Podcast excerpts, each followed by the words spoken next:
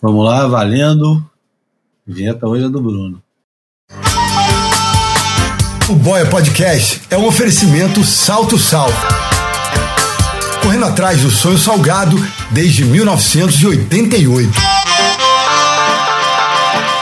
Bem-vindos ao Boia número 203, uma ilha de informação cercada de água salgada ou filosofia de botequim sobre surf e seus afins, líquidos e sólidos. O Boia é gratuito e sai toda terça-feira. Apresentado por esse aqui que vos fala, Júlio Adler, João Valente, do outro lado do Atlântico, em Portugal, e Bruno Bocaiúva, aqui pertinho, no Rio de Janeiro. Três surfistas sem alma. Nos avalie na sua plataforma de podcast predileta e se você gosta de nos ouvir, melhor maneira de contribuir é compartilhando. Compartilhando e, claro, se quiser nos ajudar financeiramente, temos uma campanha formidável no catarse.me barra apoia boia. Qualquer valor é bem-vindo. 10 pratas, 5 pratas, 2,50, 50 pratas, qualquer coisa que mandar para lá é bem-vindo. Siga-nos no Instagram para ver a imagem falada e não deixe de visitar o boiapodcast.com para conferir tudo que ficou de fora de cada episódio. No boiapodcast.com você pode encontrar os links comentados no Boia, pode ler os textos que a gente cita, pode assistir os vídeos, pode comentar na seção de comentários o que você ouviu aqui. As camisetas do Boia estão prontas, ficaram lindas, elegantes e confortáveis. Passa no site da South to South, olha os produtos incríveis que eles têm para homens e mulheres. Compra a camisa do Boia com as magníficas artes do Alan Sieber e seja reconhecido pela elegância e distinção. Na etiqueta da camisa tem o código de barras que leva direto para o podcast no Spotify, nesse caso. O cupom Boia Podcast dá direito a 20% de desconto para os ouvintes que quiserem usar a primeira compra no site da South to South. É uma promoção única só aqui do Boia, o cupom Boia Podcast. É só colocar lá quando for pagar, coloca o Boia Podcast e tem é, desconto automático de 20%. As camisas do Boia não entram nesse desconto. Só é válido para a primeira é, primeira compra. E eu recomendo, e aliás, vocês além de ficarem bem vestidos com roupas de qualidade que são feitas por surfistas, para surfistas, vocês ajudam o boy a provar que a gente tem alguma influência nessa jossa, aqui, essa jossa virtual. Enfim, e mantém o boia gratuito, né? Porque daqui a pouco, quem sabe, né? Se a gente ficar na Pindaíba e a gente está cada vez mais próximo dela, é, a gente pode começar a cobrar. E aí, já sabe, né? Daí para acabar é um passo. Mas vamos falar de coisa boa. Bem-vindo, Bruno Bocaiúva. Como é que estão as coisas aí nesse Rio de Janeiro ensolarado? Pô, tudo, tudo bem. Salve, salve, Júlio, João, é, todo mundo que nos ouve. É, hoje de manhã, para provar que, que as camisetas do Boia é, são a nova coqueluche dessa, dessa bolha de Zona Sul e arredores aqui no, é, no Paraíso Purgatório do Rio de Janeiro. Hoje eu vi nosso digníssimo amigo Marcelo Viana é, passeando com seu companheiro de quatro patas ali perto do Baixo Gávea com a sua camiseta do Boia. Eu dei uma buzinadinha, não quis fazer uma, uma buzinada é, muito forte para não passar de por mal educado no, no, meio do trânsito. Ele não conseguiu me ver, não, mas eu consegui é, ter a certeza que ele estava ostentando essa linda camiseta que, como o Júlio falou, não só é bonita, é, faz parte dessa rede de suporte aí do, do Boia. É, é, muito confortável também, né? Aquela camiseta que você não, não precisa nem passar, que ela, é, ela já se, se ajusta no corpo e, e a gente segue a vida. E ainda, ainda, tem um detalhe ótimo na camisa, que ela é um pouquinho mais larga, pode esconder as barrigas do pessoal que costuma ouvir o Boia, que normalmente já tem uma barriguinha, que é o, o nosso caso. Nosso, meu e do João, do Bruno não, que o Bruno é um cara elegantérrimo, né? Ele, elegante e como é que é o, o, o, o jeito mais Ibrahim Suede de dizer que o cara é magro? Cara, eu me lembro que você não podia falar que, que um homem era bonito, né? Era só boa pinta. É. Delgado, delgado. Viva João Valente, como é que estão as coisas aí nesse verão europeu?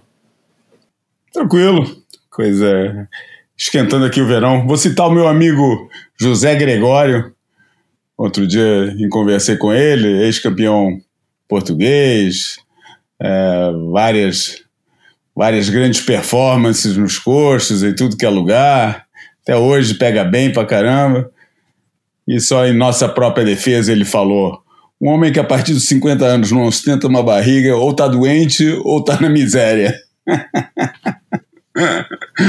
ou tá solteiro. é, pô, essa, essa tá solteiro eu conheço alguns. É. Mas enfim, não, tá tranquilo aqui. Tempo encoberto, nuvem alta, uma armação, tudo em ordem.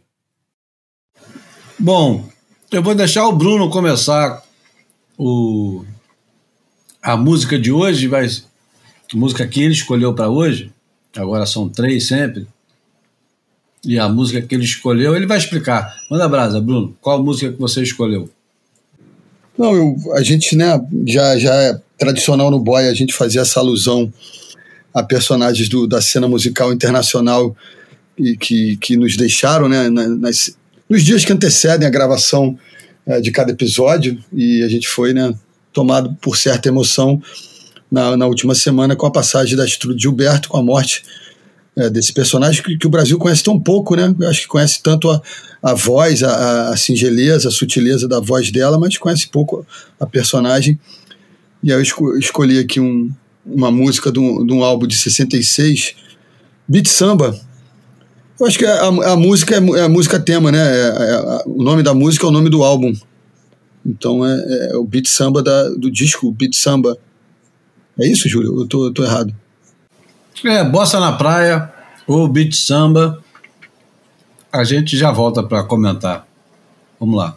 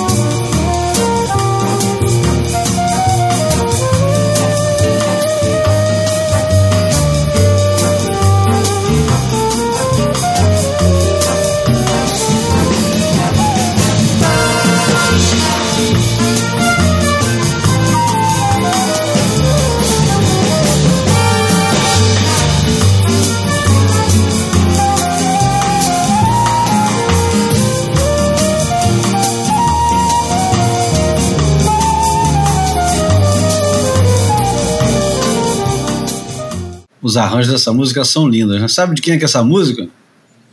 Diga. Essa música é do Peri Ribeiro. Caraca! É, o, o Peri Ribeiro, é, no início da Bossa Nova, ele era um personagem de destaque. Depois é que ele foi ficando com essa pecha mais de cafona, mas ele é uma voz maravilhosa e, e, e tem pérolas né, da Bossa Nova. É, foi para uma coisa, uma proposta mais popular depois, né? Mas enfim. Talvez seja a nossa hum. memória que leva para esse canto, né? É. A Gilberto foi casada com o João Gilberto, né? Aliás, o nome dela não era Gilberto de. não era à toa e nem era de nascença. Ela nasceu Astrude Evangelina Weinert. E é também de Salvador, na Bahia. 29 de março de 1940. Ela que fez a música mais popular do século passado é, ficar tão popular, que é a Garota de Ipanema. Eu ouvia a voz dela cantando e imaginava imediatamente uma, uma mulher bronzeada, alta, se balançando pelas calçadas, calçadão de Ipanema, né? No disco com, com os Tanguetes e o, o João Gilberto. Parece que ela entrou nessa de gaiato, né, Bruno? É isso. Acho que foi convidada de última hora, né, para fazer a participação. É, eu acho que pelo, pelo fato dela falar um inglês fluente e, inclusive, na, na gravação do disco tiveram algumas questões. O João falava super mal inglês e ela servia meio de intérprete, né? E ela foi. Agora veio à tona isso, pelo menos eu não conhecia é, essas narrativas do, do, dos bastidores da, da, das gravações, né? Reza a lenda que ela ganhou 120 dólares uma diária só para colocar a voz dela nesse, nesse disco icônico. E depois o Stan Getz chegou a dar depoimentos dizendo que se não fossem eles, ou ele no caso, ela não seria ninguém, que era apenas uma, uma dona de casa que teve a sorte de estar no lugar certo na hora certa. Eu acho que, por numa rápida audição, independentemente das pessoas conhecerem ou não a história dela, a história da, desse gênero musical que ganhou o mundo, dá para perceber que, porra, não é nada disso, né? É, acho que é essa uma sutileza, um, um, tom muito especial, né? Acho que tá aí. E a participação dela na, na gravação original do, do Guedes Gilberto é, ficou também em. ficou sem muita recompensa, né? Porque enquanto o Stan Getz ficou. O Stan Getz e o João Gilberto ganharam dinheiro pra cacete com o disco, até hoje o disco é relançado e ganharam fama internacional. Ela ganhou uma, uma certa fama, mas o dinheiro que é bom nunca veio, né? Porque ela, acho que no contrato que ela assinou, ela recebia uma merreca ou recebeu uma merreca. Enfim, a, a grande vingança é a seguinte: o Stan Getz é considerado um merda entre o, os músicos de jazz, né? Ele não é sequer considerado um grande músico. Ele é um cara que deu sorte de gravar com um gênio da música que era o João Gilberto mas ele, a obra dele é completamente desprezada. Pelo, pelo que eu entendi até hoje, e pelo pouco que eu leio, e o João pode aqui me contestar, o, o Stan Getz é um, é um aventureiro oportunista que se deu bem de ter gravado com as pessoas certas na hora certa, que sempre é uma coisa também, o artilheiro vive de fazer gols, gols fáceis, né? mas ele tem que estar tá sempre esperando ali para empurrar a bola para o gol. E, enfim, não é bem assim. Não? Não, porra, peraí, cara. Pô, o cara que deu sorte é Stan Getz, cara. O cara que. O, sabe como é que é conhecido o tom do Stan Getz, cara, no meio do jazz? The Sound, cara. Porra. Eu, eu sei que o, os, os críticos que eu li falando do Stan Getz nem levam ele a sério como músico. É, cara, mas isso é aquele mundo é, mais. Você está indo buscar os caras mais snobs do jazz. Isso é o mesmo tipo de pensamento que levou a galera em Montreux a, a vaiar a cor do som, quando a cor do som foi lá fazer o seu primeiro show, essa postura de purista do jazz que não tem a menor paciência, que levou o Winton Marsalis a expulsar o Brand, o Brandford Marsalis do projeto dele porque ele gravou com o Sting. É os caras que gostariam de ser reconhecidos como Bach e como Beethoven, e, e o tipo de reconhecimento que eles têm é não acham suficiente. Ele, pô, não, cara, eu não, não, não compro esse negócio, não, cara. Eu sei que o Sanguetes era um mala, mas, mas, porra, ser um cara menor, cara, eu acho que é um tremendo de um, de um, de um purismo e de um, e de um preconceito que, porra, cara. Quer dizer, o cara é descendente direto do Lester Young, cara, pô, com o tom baixo, cara. É, o cara, aí, através de. Gravou, né, gravou não, ele procurou, né, cara? Ele procurou esse cruzamento, foi dos primeiros a captar o negócio da Bossa Nova e introduzir é, a Bossa Nova no, no, na, no, no jazz, cara foi pioneiro disso, junto com, com o Chet Baker foi diferente. Chet Baker foi mais influenciador. A Bossa Nova foi se inspirar no Chet Baker. É engraçado, aliás, Sam Getz e Chet Baker fizeram uma turnê junto que deu uma merda, cara. Porra, era para fazer não sei quantos shows no fim do terceiro, brigaram, não fizeram mais nada. É, imagina, né? Juntar um, um alcoólatra com viciado em heroína, cara, são dois vícios que não se batem, cara. Os cara, foi um problema o negócio da, da turnê. Eu tenho o, o CD, que o, a coletânea dos três shows que eles deram, que eu acho uma delícia, cara. Eu gosto pra caramba de escutar. Claro, se botar para um desses caras aí para analisar, vai falar que não tá no tempo, que não sei o que, que não sei o que mais. Cara, é, esses caras para mim, é, às vezes é bom ter um desses, se souber escrever com graça, é, é, é interessante, pode ser até divertido, né? Algumas das críticas mais divertidas que eu conheço é caras falando mal de obras que eu adoro, só que falando com muita graça, com, com, com é, e, pô, e ajudando mesmo assim a iluminar as coisas. Mas, cara, para levar a sério, cara, eu, porra, enfim, é, eu, eu não levo crítico a sério. Eu, eu me divirto com os críticos. É, ou me deleito com as, com, a, com as com a, com, a, com a escrita ou me divirto com as opiniões, mas eu não levo a sério e eu acho que é que, que tirando o papel de curadoria e de, e de trazer esse negócio, é uma coisa que, que enfim, não modela, não modela as minhas opiniões. É, guia por onde eu vou procurar, mas não modela, não, não sou minimamente guiado pelas minhas opiniões. E, enfim, às vezes, com efeitos contrários, como vou ter chance de falar, na hora que for para tocar a minha música. Muito bem. Eu adoro quando os caras esculhambam um, um medalhão. Eu sou um iconoclasta por, por vocação. Adoro isso. E, é, é divertido, cara. É divertido. E adorei, e adorei, quando eu li que, que ele era um cara menor. E falei, porra, tá aí. Mas eu, eu adoro disco, hein? Atenção. Os dois, né? Porque são dois discos, Guedes e Gilberto. O primeiro de quando? Primeira de 62, 64, já nem sei também, não faz muita diferença. Os discos são maravilhosos, independente de qualquer coisa. É, exato, e é divertido quando eles acabam. É, eu fico procurando, eu sei por exemplo, é um negócio que eu, que, eu, que eu tenho dificuldade de achar, mas de vez em quando lembro de procurar, nunca achei. Teve uma época que tinha uma, um site, há muito tempo que eu não vou lá, que é um site chamado Rocks Back Pages que era um cara, alguém que começou a colecionar tudo que era crítica de música da época dos maiores discos, dos maiores... Eu já procurei muito, porque eu sei que a Rolling Stone, por exemplo, era conhecida por ter esculhambado todos os discos do, do Led Zeppelin. E, e, eu adoraria ler essas críticas da época.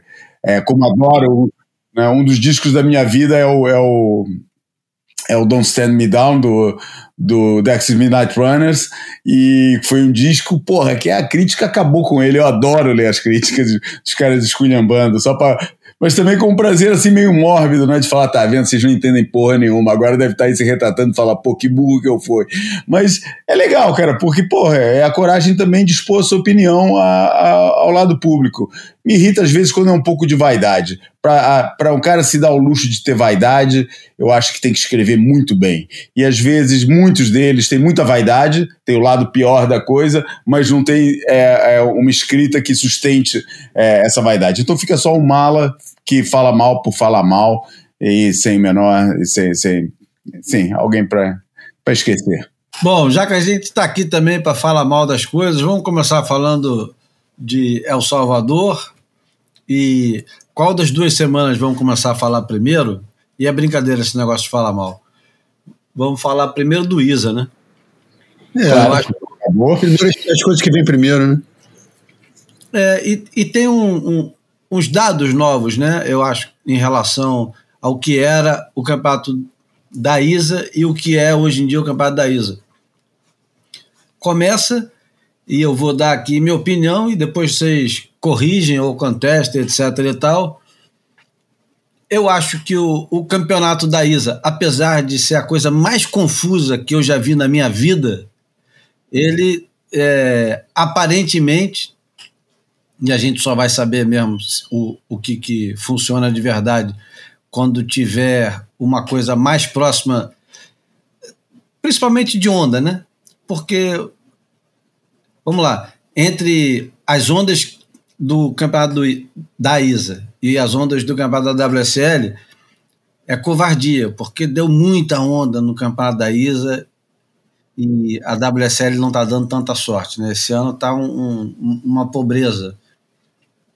Mas de interesse, assim, de coisas novas acontecendo e surfistas surpreendentes, condições, é, condições não, desempenho estelares. Eu gostei pra cacete do campeonato. Eu acho que, apesar de toda a confusão no formato do campeonato, que no final das contas vai calhar numa final e a final decide, parari parará, se resumir tudo no, no clipezinho final com os grandes destaques. Eu estou gostando, pelo menos dessa vez, pela primeira vez, eu estou curtindo mais assistir o campeonato da, da Isa, depois de assistir, sei lá, pega uma janela de 3, 4 horas que você ficou assistindo o campeonato sem parar. Se é que alguém tem 3, 4 horas para gastar, eu tinha. Essa semana, por acaso, estava muito tranquilo, eu consegui assistir tanto o w, WSL quanto o ISA. E eu achei é, entretenimento puro. A transmissão da ISA foi fantástica, foi muito boa. Teve, porra, tinha tempero pra cacete. Tinha o Bartonite, tinha Cris Cotê, tinha o Mitchell Salazar, que é muito bom. Tinha outro garotão que falava até japonês, falava tudo quanto é língua. Tinha é, a insuportável Shannon Hughes, que eu, eu não suporto nem o tom de voz, nem o jeito que ela comenta. Mas, porra, é bom que tenha ela também, ainda mais junto com a outra menina, que eu acho que era australiana. Elas estavam muito bem. E, aliás, mais para frente vamos falar da transmissão da WSL. Que renovação que a Felicity Palmatier, Felicity Palmatier no, no, na transmissão. Que, porra, ela, ela é um, um, sopro ali de, de renovação que eu vou te contar. Mas continuando no ISA, a, a dinâmica toda me agradou demais. E eu, eu acho que aos pouquinhos o, o campeonato da ISA vai é, ganhando vulto, vai ganhando valor diante da WSL. E eu não sei se incomoda ou se os caras já já estão de mão dadas, porque aparentemente já tem algum conteúdo que é compartilhado pelos dois em relação à Olimpíada, apesar de que eu acho que a, a WSL ignora muito mais a ISA do que a ISA ignora a WSL. A, a ISA é, aparentemente teria é, teria muito mais a ganhar, né, abraçando a WSL, mas eu acho que hoje é o contrário. Hoje eu acho que a WSL, se abraçasse a ISA, abraçasse de, de maneira é, plena, sei lá, desse lugar, por exemplo, aos campeões no WCT. Isso, para mim, era uma coisa que tinha que começar ontem. O Alan Cleland, o mexicano que ganhou, pertence àquela turma ali. A hora que ele entrar, ele pode rodar tudo de cara, igual o George Smith rodou e tal mas ele é surfista para nível WCT, surfou pra cacete. É, gostaria muito de ver, dado que a Tatiana ganhou o campeonato, a Erin Brooks ganhando uma vaga para competir no WCT também. Ia ser do cacete, né? Enfim, eu já falei pra cacete, vou deixar vocês falarem um pouco. Ô, João, começa você então. É, por onde é que eu começo dentro do, do de tudo que você falou? É... Transmissão, Bom, desempenho.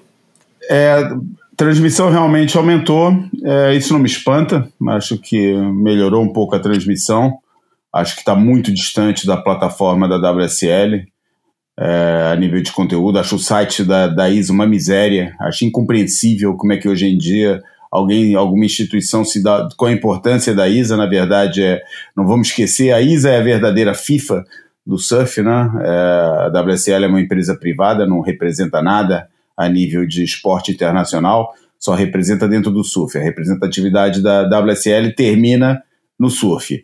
A ISA tem uma representatividade nacional junto às federações e junto aos comitês internacionais, olímpicos internacionais. Uma empresa com essa, com essa dimensão é, acho que não devia, não, não pode se dar o luxo de ter um, um site tão miserável quanto aquele, principalmente é, quando sabe que tem um formato de, de, de, competição que não evoluiu absolutamente nada desde que o modelo é, evento principal e evento de, de repescagem foi criado em 1992. É, acho que, que. Eu acho que foi criado em 92, não sei se foi antes no Japão, mas eu acho que foi em França, Lacanau, que o modelo de, de evento principal, repescagem, foi, é, apareceu. Esse é um modelo que eu acho que também mereceria é, ser revisto um pouco. Acho extremamente confuso e, e, e enfim, talvez não seja, o evento não seja, ao contrário da WSL, que procura criar algo que seja simples para consumo do público, talvez a obrigação da, da ISA não passe tanto por esse lado, passe mais por criar oportunidades iguais para todos os surfistas e através desse modelo de dois eventos a coisa é, funcione melhor por esse lado, o que acaba sendo um contrassenso com a questão principal da ISA, que é não dar exatamente condições iguais para todos os surfistas e para todos os países. É, a situação que se criou nesse acordo que a ISA fez para poder encaixar as estrelas do surf, as estrelas do surf estão na WFL, não estão na ISA, é, acho que tem alguma dimensão internacional é, alguma dimensão é, pública estão na WSL. O, o, e isso é importante, pelos vistos, para a ISA ter esses nomes para dar a legitimidade que eles querem como é, entidade que representa o surf na, nas, nas Olimpíadas. É, criou esse modelo, um modelo de classificação para as Olimpíadas que eu acho totalmente absurdo, cara. É, que inclui uma prova pan-americana, mas não tem uma prova é, correspondente para outras regiões do globo, é, inclui é, a obrigação de surfistas que se classificam através de uma classificatória, no caso da WSL, de estarem presentes na, na, no, na prova da ISA e depois originar situações, cara, que são inclassificáveis do ponto de vista esportivo e só com muita boa vontade, falando, ah, só se a gente esquecer momentaneamente que a gente brinca de fazer, que o, que o surf brinca de ser esporte, é, e dar risada sobre isso. Ah, isso é o surf mesmo. Se a gente é assim, esculhambado, e é legal. Entendeu? Se a gente entrar por esse lado, eu acho divertidíssimo. Acho, pô, daí a gente vai citar.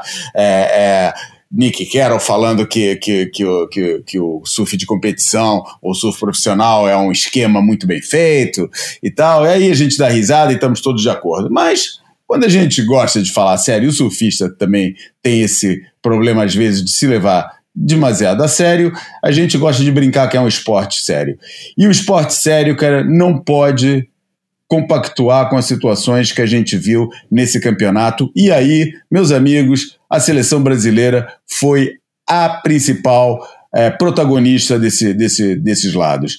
O descaso com que os surfistas brasileiros do WCT encararam essa etapa, cara, é inclassificável, cara. Porque ainda por cima, cara, foram ali, entraram numas baterias, atrapalharam provavelmente a vida de alguém ou os planos de alguém que estava competindo nas primeiras fases e que pegaram os caras é, quando ainda estavam se dando ao trabalho de, de fingir que estavam ali por interesse. É, é pra, pra, e, e, eliminaram e foram eliminados por eles e depois abandonaram. É desculpa de, de, de, intoxicação alimentar, é desculpa de resfriado, é desculpa de não sei o quê. E a verdade, cara, é que foi um, um, uma, uma demonstração, na minha opinião, cara, de uma falta de espírito esportivo, cara, que, cara, é, é inaceitável para mim num, numa modalidade que se quer, quer ser considerada uma, um, um, um esporte. Claro, a culpa acaba nem sendo dos próprios surfistas, né? Porque se as regras permitem isso, porra, aí tá criado o pano, né, o, o cenário ideal para situações acontecerem. Por isso, a principal é, o principal responsável por isso, na minha opinião, é o senhor Fernando Aguerre, a quem eu, eu, eu dirigi algumas perguntas é, para ele esclarecer é, esse, esse negócio é, e a razão de ser e o porquê, essa obrigação de, de fazer ali, bater ponto, né, de, de ali picar o ponto, surfistas que já estão classificados, e, e que ele explique isso claramente e que fale que a única razão que eu imagino que exista é para aumentar o valor de exposição do meu campeonato. E, e, mas eu gostaria de ouvir isso da boca dele ou ouvir que outro argumento ele tem para isso, para Pan-Americana, enfim, para isso tudo aí.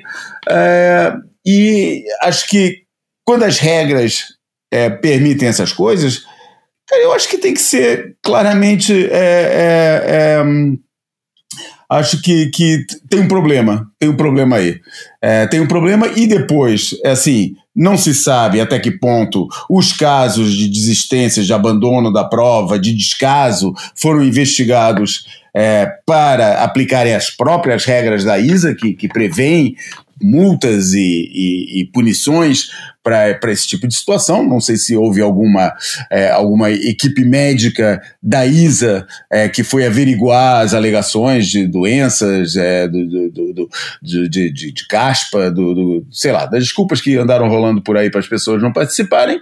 É, e, e, e, ou seja, não sabemos de nada não sabemos de nada, não existe informação sobre isso, fica tudo numa alegriazinha, falando, ah, que legal, ganhou um surfista que não é comum ganhar, que bonitinho, aquele ali falou, vem você, fala que esses caras têm que entrar no WC, no WC e fica discutindo isso, que para mim é, é legal, seria legal, mas mais importante, legal mesmo, seria o negócio funcionar bem, bem funcionar, ser bem estruturado e a gente realmente ir para as Olimpíadas com cara de, de, de, esporte. E eu acho que nesse momento não acontece, por mais embelezado que a coisa seja, por mais que eles cumpram a obrigação mínima, que é melhorar os níveis de transmissão, né? Depois que, que a gente ia querer? Queria que o nível de transmissão fosse que nem fosse que nem era os campeonatos da, da década de 90? Não, cara, pô, a gente, quer dizer, a coisa cresceu, internet, é, inteligência artificial, estamos aí, a porra toda. Por isso é, era o mínimo, né? É, enfim, é, eu gostaria muito que essa situação é, fosse mais esclarecida e que, porra, que a gente pudesse levar é, a sério esse negócio. Né? E por aí vamos. Eu acho que já tá bom, já falei pra caramba. Então vai, Bruno, tua vez agora, tuas impressões do campeonato da ISA, resultados. Se você, se você é. acha que, que a ISA está no caminho certo, se você concorda com, com a revolta do João. Eu não tô revoltado, cara. Eu acho isso aqui tudo. É, e eu, eu, sei lá, eu acho que eu não, não coloco tanto, tanto coração na história, não. É, eu já, eu nunca, é, eu sou de uma época que a gente, eu, pelo menos eu, eu gostava de acessar a Isa é, para me relacionar com, com, com as gerações que os surfistas é, é, pertencem ou pertenceram né, no, no, no desabrochar para o circuito mundial, né? Eu acho que desde talvez 84, mas principalmente de 86, 88 para frente, eu sempre enxerguei os, os, surfistas do circuito mundial de alguma maneira categorizados pela, pelas suas participações nos eventos da ISA, da, dos ditos mundiais amadores ali dos anos 80 e 90, ou seja, porra, o Fabinho 88 com aquela turma de, né, de Tatuí, de Wagner Pulpo, é, de outros caras, até o Rei Fara Tarrutini, por exemplo, que, que veio a vencer em 90, num ano que todo mundo achava que o Slater brilharia, é, conseguiria, um, de repente, um cartão de visitas para o circuito mundial. Ele passou em branco aquele Mundial do Japão, é, e aí Mundial do Japão, Joca Júnior, Peterson Rosa, é, Vitor Ribas, e aí 92, França, é, Pedra, Guilherme Herdia. Então, assim, é, na maioria das vezes eu, eu me atinha mais. É, é, me concentrava mais nos brasileiros e de que geração e de que evento eles pertenciam. Mas eu acho que eu podia transpor isso para o cenário internacional também e estratificando, ente, entendendo de, é, de, de, que geração aquele surfista, a que geração ele pertencia, né?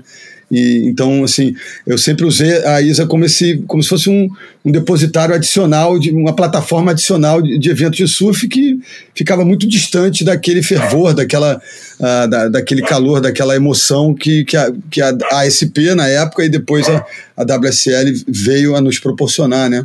Então, assim, é, confesso que não. É, com, Estou junto com o João em relação a, a, ao site da ISA. Porra, acho, acho, pobre, acho estranho, acho confuso, acho poluído, não consigo me relacionar muito bem, não consigo navegar, não consigo encontrar muitas coisas que eu, que eu, que eu desejo é, achar. É, e, cara, não vi, acho que nem nenhuma bateria completa. Eu vi nuances, vi, vi fragmentos, vi clipes. É, comemoro muito o fato de, de ser um evento que pelo menos a gente consegue observar figuras à parte, além do, do circo tão fechado, do circo, do círculo, do ciclo tão, tão fechado que é, que é a, a, a, Liga, a WCL, por motivos óbvios, né? O supra-sumo espreme ali a, a, elite internacional, então é, é, é, normal que seja um número reduzido.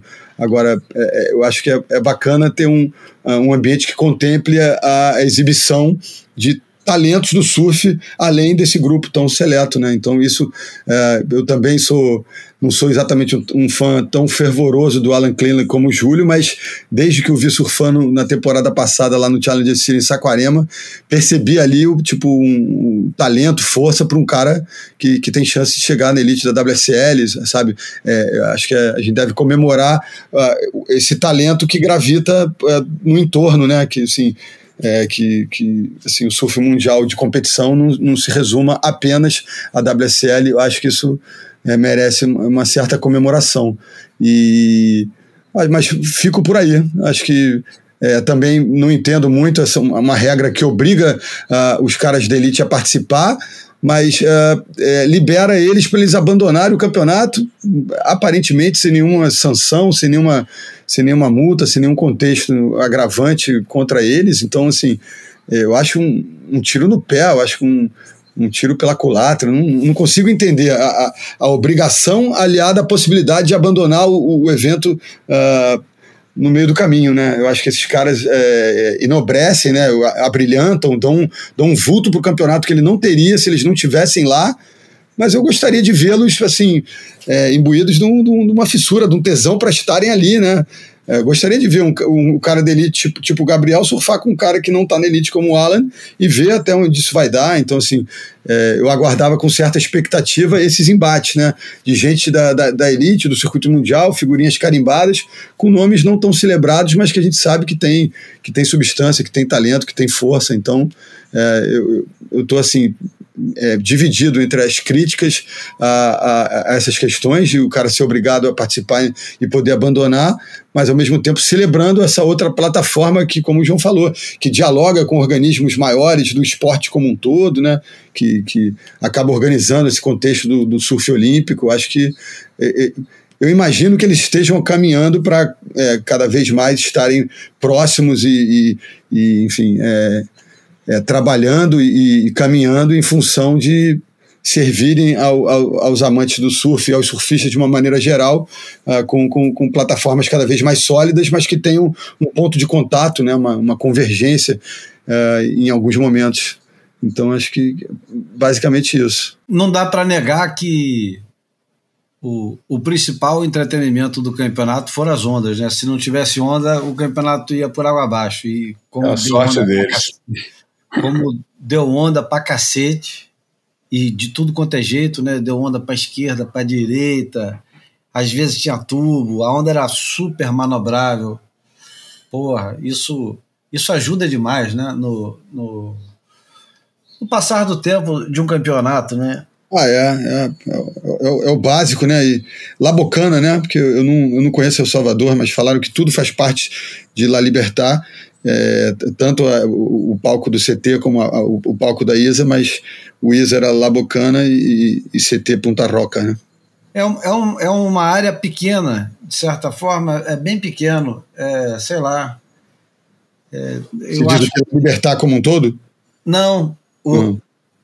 os três picos que, que foram usados, que estão sendo ah, tá. usados, tá. é o Sunzal, Bocana e La Libertar, é, é um espaço pequeno.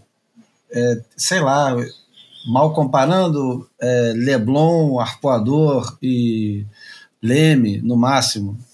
Mas, é, é, bem pouquinho. Naquela, naquela imagem de drone que, que a gente consegue ver no, no na, na, transmissão da WSL, quase que dá para ver todos os picos seguidos, que aquilo é tudo muito perto, né? Vem desde lá de.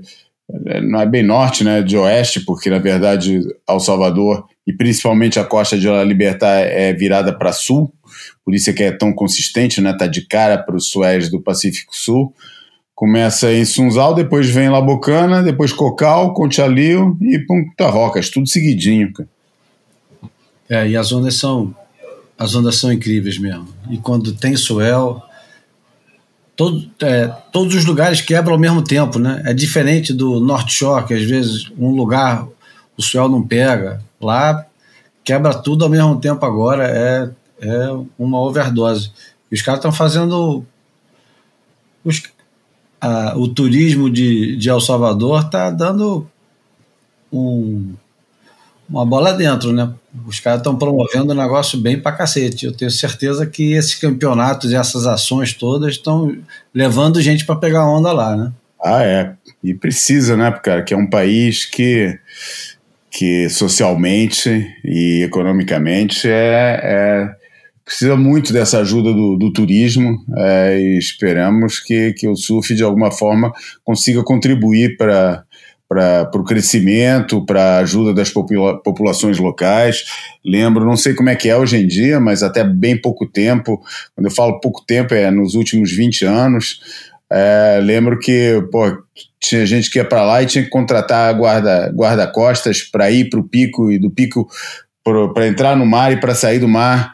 Tinha que levar um guarda-costas junto para não ser assaltado, tem um nível de violência, uma cultura de gangue muito, muito forte. É, duas das gangues mais violentas da, da de, de, que, que, que, atuam, né, o Mara Salvatrucha e o não sei o que 18, Calha 18 ou Vila 18, um negócio assim, que, que são super violentas, cara, um negócio que faz Creeps and Bloods parecer é, história de criancinha. E, enfim, tomara que o surf ajude a recuperar. Um país atravessou por uma guerra civil imensa de quase 12 anos de guerra civil. É, historicamente, era um país onde a riqueza estava concentrada na mão de 2% da população. É, quase, quase a totalidade da riqueza estava concentrada em, na mão dos, das famílias do café, que era a principal, era e é ainda a principal produção é, econômica em El Salvador. Enfim, é um país que precisa muito de qualquer ajuda e, e acho que a ajuda do turismo está sendo muito bem-vinda. Esse é uma, foi uma sacada, agora só para elogiar também, uma sacada muito boa do, do Fernando da Guerra e transformar El Salvador num palco recorrente dos campeonatos da ISA e depois a WSL também colou no negócio e foi atrás. Eu tive lá em 1993 porque namorava há um tempão El Salvador, ficava vendo a, as fotos nas surfers antigas, a viagem do Kevin Norton com o Craig Peterson, e de vez em quando aparecia, como é que era, é, Greg, Greg Mangle, Craig Mangle, também fez uma trip para El Salvador, quase nos anos 80, não sei se você lembra dessa. Greg Mangle. Greg então, Mangle. Não, eu lembro dele, mas não lembro dessa viagem. Somos e do depois, tempo de Jimmy Rotterdam. Aí não, depois. Então, não, e, isso é pô, muito mais para frente. É. é. Não, o Bob Rotterdam, que é o pai do Jimmy, foi para lá nos anos 70 e levou o, o localismo junto. Ele, ele protegeu aquilo ali com a vida dele durante muito tempo. Se você fosse lá, ele já tinha treinado uma galera para expulsar da água. Era um apesar de ter um, um, hotel, uma pousadinha e um restaurante ali derramado no, no, no, pico, assim, no final da onda, ele é, convenceu o pessoal que ali precisava ser secreto, ninguém podia dizer onde era. Você pode imaginar um ato mais colonialista do que esse, cara? De um americano, né? Engraçado pra caralho isso. Um americano que não quer que outros americanos vão para lá. ele quer um lugar só para ele. É... E aí eu me lembro quando o Fred Dorei foi para lá com o Marcos Prado fazer uma matéria, ou era para Trip, uma revista dessas. A Trip. E eu falei, caramba, Fred, como é que foi? Ele falou, porra, marreco, você vai ficar louco. Aí eu fiquei com aquele negócio na minha cabeça muito tempo, até que saiu o 110 240 da Quicksilver. Vocês vão lembrar com Dean Randazzo e o, o outro cara da Flórida, como é o nome dele? Aquele lourinho da Flórida que virou Matt Keckley. Hã? Matt Keckley? Não, porra, é, Regular, que depois Dani é... Melrado? Não, porra. Hum. Big Rider. Big Rider. Você falou Beth Keckler e Danny Melrado. Eu tô falando Big Rider. Não é na mesma frase. eu não escutei Big Rider, cara. Eu, eu, acho que era, eu acho que era o Todd Morcom. Todd Morcom, que era da Quicksilver também. Uhum. E, e tinha um, uma parte linda em preto e branco, cara, assim, meio é, granulada a imagem. Altas ondas em El Salvador, os caras surfando bem. A trilha sonora era um espetáculo. Agora eu não vou lembrar, mas era uma banda. Era uma banda australiana. A trilha sonora era mais para melancólica. Uhum. love you.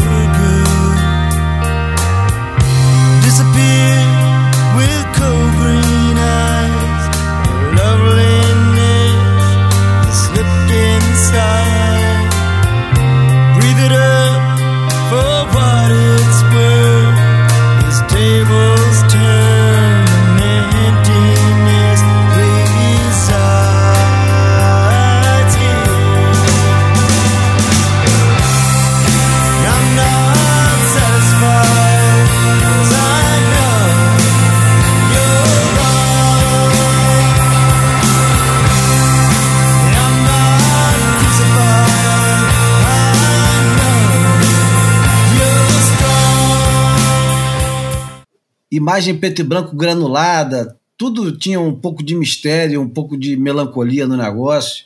E eu fiquei com aquele negócio. Quando eu consegui ir para lá em 93, foi uma baita aventura. Fui com o Smurf, Ué? Washington Luiz e o Rodrigo Pedra Dornelles. O fotógrafo foi o Tony Fleury. A gente foi fazer a matéria para Hardcore. Naquela época não era muito comum viajar para lá. A...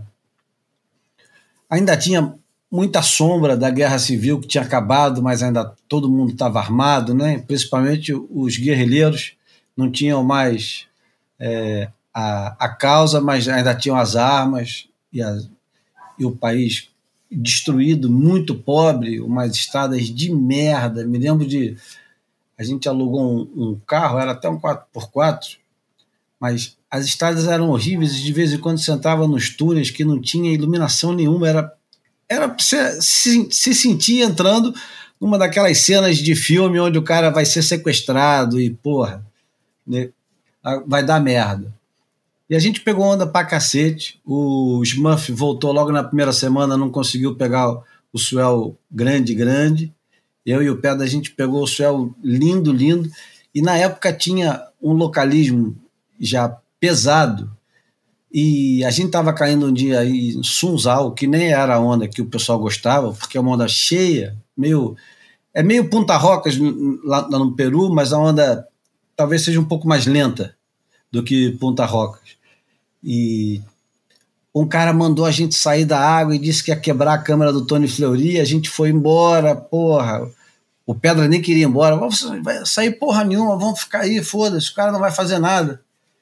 Enfim, o cara a gente já estava é, marcado por esse malandro aí. O cara tinha um carro novinho, era um cara todo fortinho, baixinho, meio careca. E a gente passeando em La Libertar, tô contando a história mesmo, porque eu acho que vale a pena contar. Passeando lá em La Libertar, a gente encontrou com um cara grandão e com uma pinta de pescador, mas viu as nossas pranchas e tal reparou que a gente estava falando português e perguntou: vocês são brasileiros? Eu, somos. Ele, porra, tem um amigo do Brasil, vocês conhecem o Adrian Cogin? Falei, claro que conheço. E ele falou, porra, o Adrian teve aqui, fez uma viagem vindo da Califórnia de moto, muito gente boa. Aí a gente ficou conversando, a gente chamou ele para almoçar, tomando cerveja. E aí contamos que a gente tinha sido expulso em Alsunzal, e o cara chegou assim e falou: não é possível. Aqui não tem local. O, esse, esse, cara que você está descrevendo é de São Salvador. Você é um playboy, o cara não manda porra nenhuma aqui. Aí ele, ele olhou para o mar, viu que tinha. Uh, o mar estava grande e tal. Ele falou: amanhã o mar vai estar tá clássico aqui, melhor dia do mês. Chega aqui cedo, antes de nascer do sol. Você falou pro Tony Flori assim: você vai botar a câmera ali. Aí apontou assim para para o pico nas pedras, bem em frente mesmo ao pico, que a gente estava comendo no restaurante do Bob Rotherham. E no dia seguinte a gente chegou lá cedinho, tava lá o cara com um balde de, de mangas, nunca mais vou esquecer, ele tava com um balde cheio de mangas, mangas deliciosas, e naturalmente todo mundo tinha fumo né, naquela época, baseados e mais baseados e manga, e o, o cara falou: pode botar a câmera ali pro Tony. E o Tony olhou pro lado assim, quem é que estava chegando no pico de carro? Era o maluco que tinha expulsado a gente. Quando o maluco viu a gente com, com esse cara, ele deu aquela olhada assim, tipo, balançou a cabeça, tipo, puta que o pariu, esses filha da puta vieram pra cá. E aí o, o cara que tava com a gente chegou e falou assim: tá comigo. Só sim, tá comigo. Eles vão pegar as ondas que eles quiserem. Se você entrar na onda, remar, disputar, a conversa vai ser comigo depois. Eu sei que a gente entrou no mar, tá lá na Hardcore, quem quiser procurar umas Hardcore do, de 93, 94, tá lá. Tem umas fotos lindas do Tony Florido. Tem até curiosidade de ver o resto desse material. Pegamos altas ondas, ninguém encheu o saco. E tinha um americano, que eu não faço a menor ideia de quem era, que o cara mais velho, assim, pegando altos tubos, o cara pegava pra caralho, ia todo ano para lá, ficava dois, três meses. O cara pegava muito tubo e ele surfava diferente de todo mundo. Todo mundo fazia uma linha, uma linha da onda, evitando quase o tubo, e esse cara pegava todos os tubos, pegava dois, três tubos na mesma onda, surfava muito. Tenho curiosidade de saber quem era esse maluco, que o cara era muito bom, cara. Mas muito bom assim de tubo. Não era de ficar fazendo muita manobra, mas colocação e leitura de onda era um absurdo. Vamos voltar pro, pro campeonato. Quem fez a final mesmo com o Alan Cleland? Foram os dois peruanos, o Luca Messinas e o Miguel Tudela e o Igarashi, né? Pois é, o Peru ganhou por equipes, né?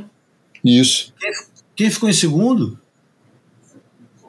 Quem ficou em segundo entre. É, é França?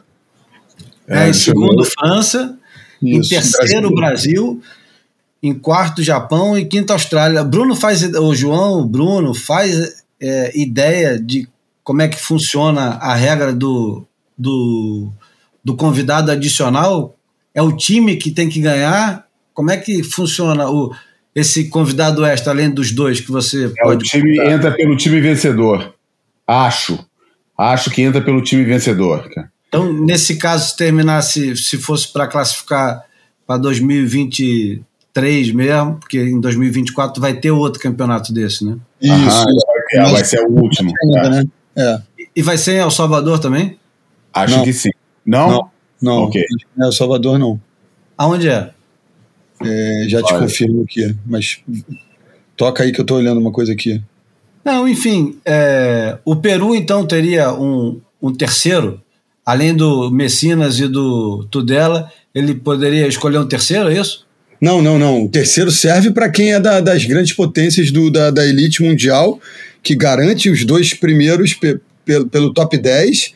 E aí pode ter um terceiro. Não, para a galera que não está na liga, o, o, cara garante um e, e, e, pronto. Mas, mas nesse caso, então, o, o a França não tem representante suficiente. O Brasil ficou em terceiro. Seria o Brasil que poderia escolher um ou não? Ou não? Sim, não, mas o, o determinante vai ser o evento de 2024 ainda. Isso não, ainda mas não... se, fosse, se fosse assim, em terceiro o Brasil, ele teria direito, porque os da frente, que terminaram na frente dele, não tem os representantes lá na, no WCT, os dois? Não, eu acho que já está é, é, com, ficou confusa a pergunta. Eu acho que tem que olhar para os dois Mas ambientes. você entendeu? Não, eu entendi. Eu acho que não. Acho que não, uma, uma, uma, um país que não faz parte das grandes potências da, da, do circuito mundial não consegue ter três participantes. Isso é fato. É isso que eu estou querendo. É. Se, se o Brasil, que ficou em terceiro, for o único que tem hum. dois representantes lá, ele pode aproveitar ah. essa vaga como se fosse o primeiro, porque ele é o melhor colocado? Provavelmente. Ah, é?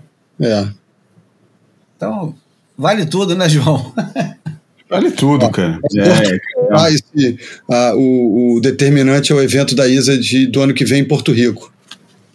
Ah, em Porto Rico, é? É, é.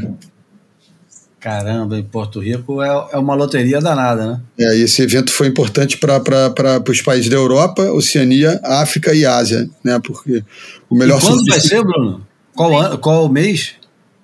É, não sei exatamente que mês não, mas acho que é daqui a. É, eu acho que é nessa época do ano, daqui a um ano. É, é, exatamente nessa época do ano, daqui a um ano, ou talvez um pouco mais cedo. Isso. É, para não estar tá muito perto, muito em cima da, da Olimpíada. Bom, mas ainda bem que é Porto Rico, né? Porque assim, pelo menos, temos garantia de que quem, quem se classificar por essa vai estar tá preparadíssimo para pegar tio por oito pés, né? É. Não, mas é, pensa bem, cara. Porto Rico, Porto Rico, essa época do ano, não tem suel, cara. Exato. Porto Exatamente. Rico, Porto Rico para ter suel tem que ser é, entre, é. entre outubro até março, no máximo. É, é. Caramba. Bem observado. É, não deve ser, né? Os caras devem fazer antes. Ou, sei lá, ou depois. Enfim, vamos. eu gostei da pergunta. Calendário, deve estar no calendário da Isa. Eu gostei da pergunta do João. vamos, vamos especular em torno da seguinte situação: os surfistas classificados agora são é, os sul-africanos George Smith e Sarah Baum, os neozelandeses é, Safi Vet e Billy Sterman e a japonesa Shino Matsuda. Matsuda. A possibilidade, a possibilidade de, dessa turma pegar um chopo é, nervoso ou até um chopo calmo de, sei lá, não vamos para 10 pés, não, vamos falar de 6 pés, mas vamos falar aqueles 6 pés, é, aqueles 6 pés gordo. É, gordo, gordo, gordo no sentido é, literal da palavra, que o, o lip Largo, é mais né? grosso do que o tamanho da onda. A possibilidade dessa turma não conseguir pegar onda, com exceção talvez do, do Jorge, que tem um pouco mais de experiência. O Billy Sterman não, não faço ideia se ele é corajoso pra cacete. As meninas, porra, elas vão precisar ir antes e treinar bastante nesse tipo de situação para porque as meninas já não têm tanta oportunidade de surfar Chopo, né?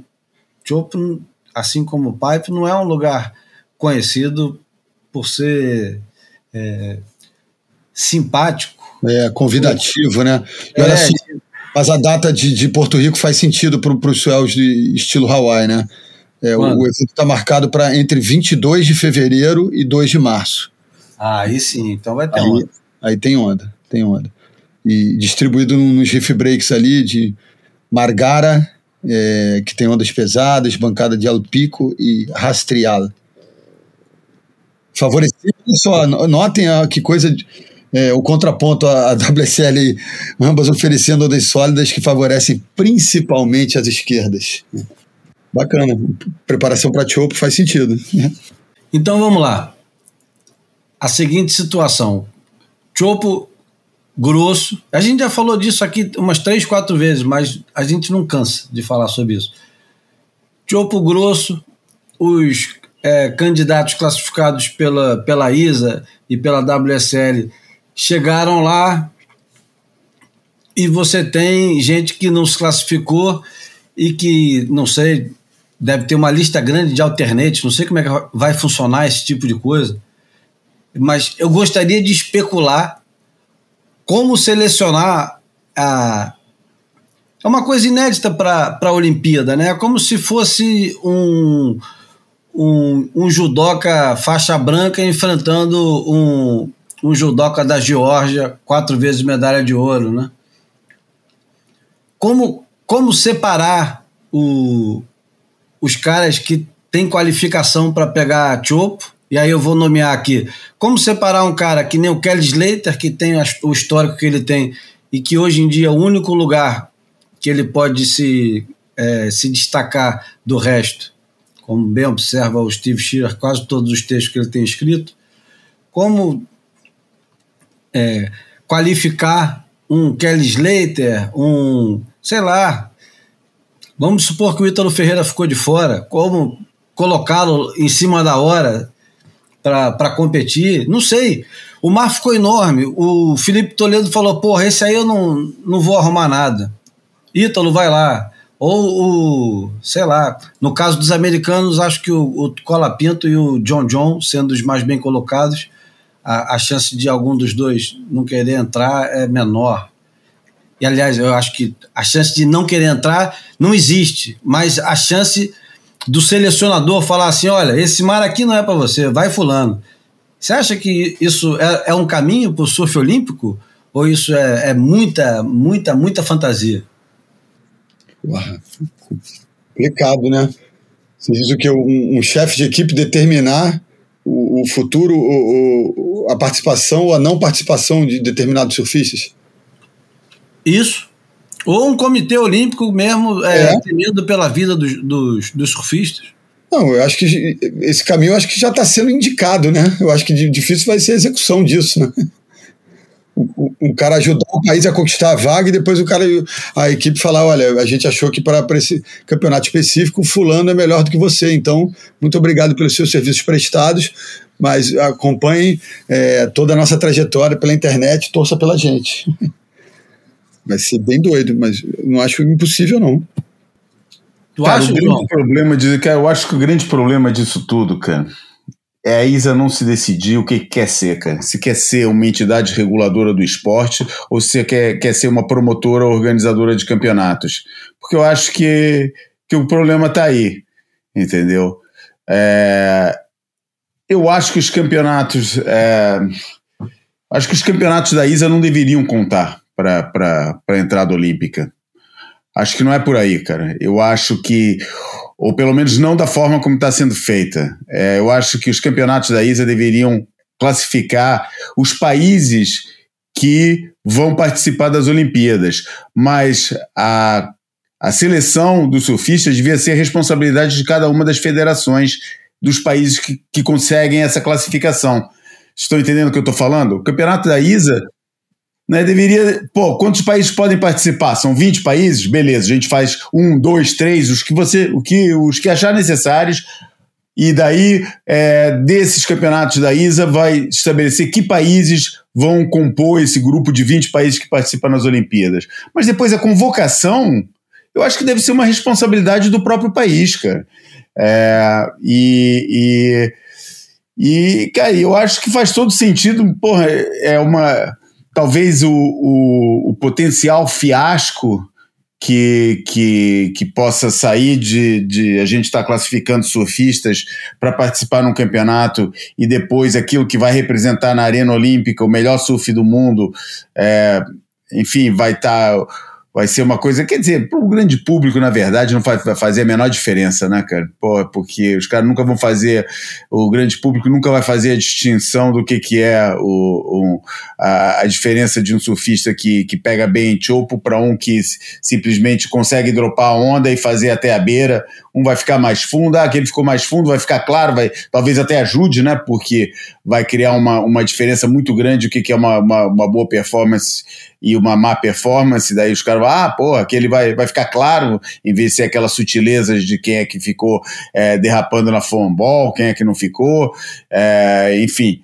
Talvez isso até ajude, por isso acho que para o grande público não vai fazer uma diferença, mas é, não sei, eu, eu, eu, como não concordo com o sistema de classificação de forma geral para a ISA, acho que fico, fico vendo essas coisas. Antigamente o, os campeonatos tinham uma frequência maior, agora tem campeonato o tempo inteiro, é sempre a ISA que, que, que aparece como entidade organizadora. É, eu acho que a ISA está assim, meio na, na, na, querendo ser uma, a, uma concorrente, entre aspas, da WSL, como empresas que atuam no mesmo, no mesmo, no mesmo ramo da organização de eventos e depois cria essas confusões todas que a gente está vendo.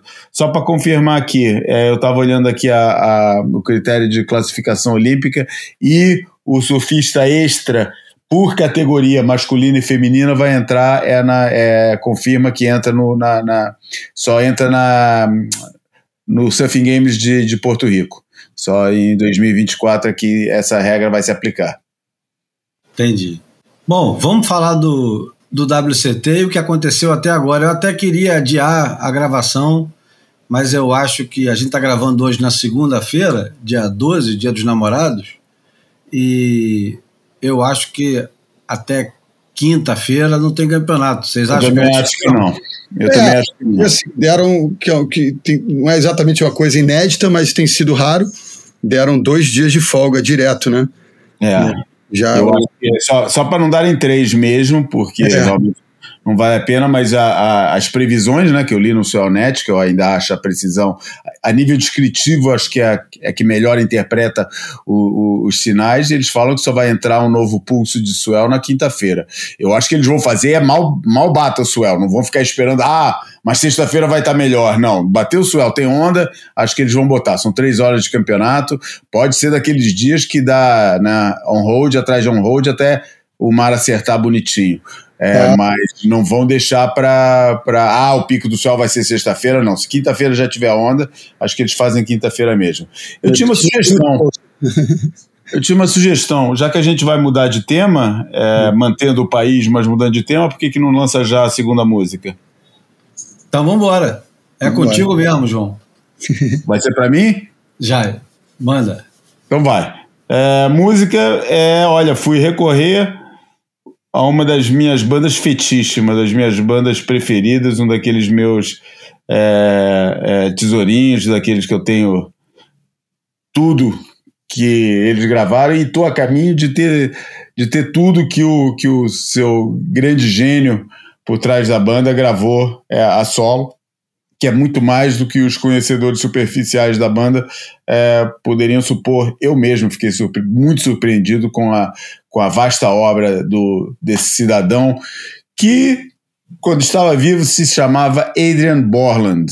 Adrian Borland. É, a banda que ele liderou é o The Sound, que é talvez uma das histórias mais trágicas de insucesso da história da música do pop rock. É, o The Sound é uma banda típica a nível de som do pós-punk, joga no mesmo campeonato de Joy Division, Echo and the Bunnymen, Chameleons, é, enfim, dessa turma toda.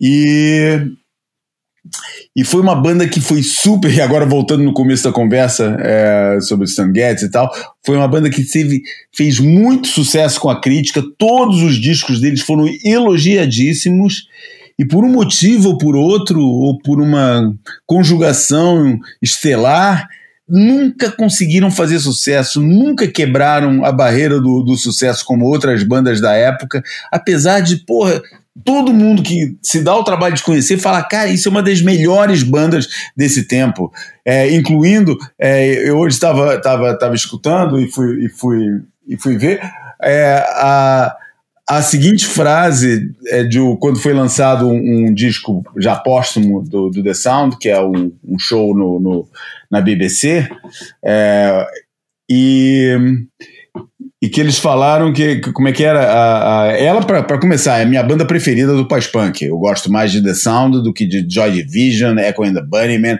é, The Cure o que quiserem nomear eu acho The Sound melhor. É, mas isso é o meu gosto pessoal não, não, não tem razões é, científicas para provar que é melhor não. Eu acho melhor. E e o, o eu, eu peguei assim, é engraçado eu, eu, falando isso e depois fui, fui pegar, quando saiu esse disco, a crítica da Uncut falava é, Joy Division, Echo and the Bunnymen and the Chameleons é, empalidecem na sombra dessa banda. É, e foi a, e quando saiu esse disco na, na, na época que saiu, é, que foi póstumo, mas ainda foi na, no, no, no começo dos anos 80, quando o disco foi lançado.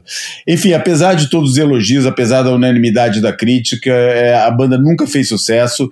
O Adrian Bolland sofria de, de depressão crônica, é, essa dificuldade de conseguir é, emplacar sucessos com qualquer dos seus projetos é, que começou, a banda chamava de Outsiders antes, depois tinha um projeto paralelo mais eletrônico, é, que era o Second Chance, Second não sei o no Second Layer, que era o projeto mais eletrônico dele, depois teve The Sound, depois quando a, o The Sound acabou na senda de insucessos dos seus discos geniais, dos seus três, quatro discos geniais que eles gravaram, é, ainda teve White Rose Transmission, é, teve vários é, músicos, discos, discos solos, enfim.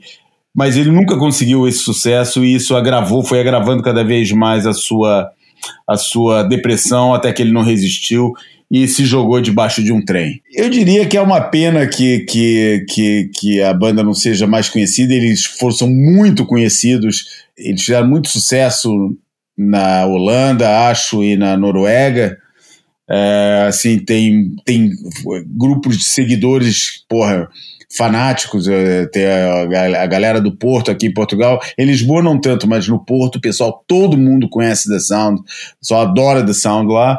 Mas, é, assim, sucesso global, porra, a maioria não conhece. E, enfim, é uma daquelas histórias, eu acho que tão trágica como essa só a do Nick Drake, e, eu escolhi essa música, que é uma das minhas músicas preferidas, até uma das mais pop deles. Uma música bem, bem tranquila. Adoro o tom de voz do Wader Bolan. Lembra o Jim Kerr do Simple Minds na sua melhor fase. E é uma música de um EP deles chamado Shock of the Daylight, que foi o primeiro disco deles que eu conheci, que é todo bom. Todas as músicas desse disco são inacreditáveis de boa. Porra, se deem o trabalho de procurar no Spotify, que é Shock of Daylight, mas qualquer disco do, do, do, do The Sound é muito bom. E fica aí, é, Counting the Days é um poema lindo. As frases dessa música são lindas, são lindas porque o, o Adrian Bolan era um tremendo de um poeta. Cara, o som, para mim, é a definição do melhor que foi feito na época do pós-punk. E é isso aí, The Sound. Counting the Days. Então vamos embora.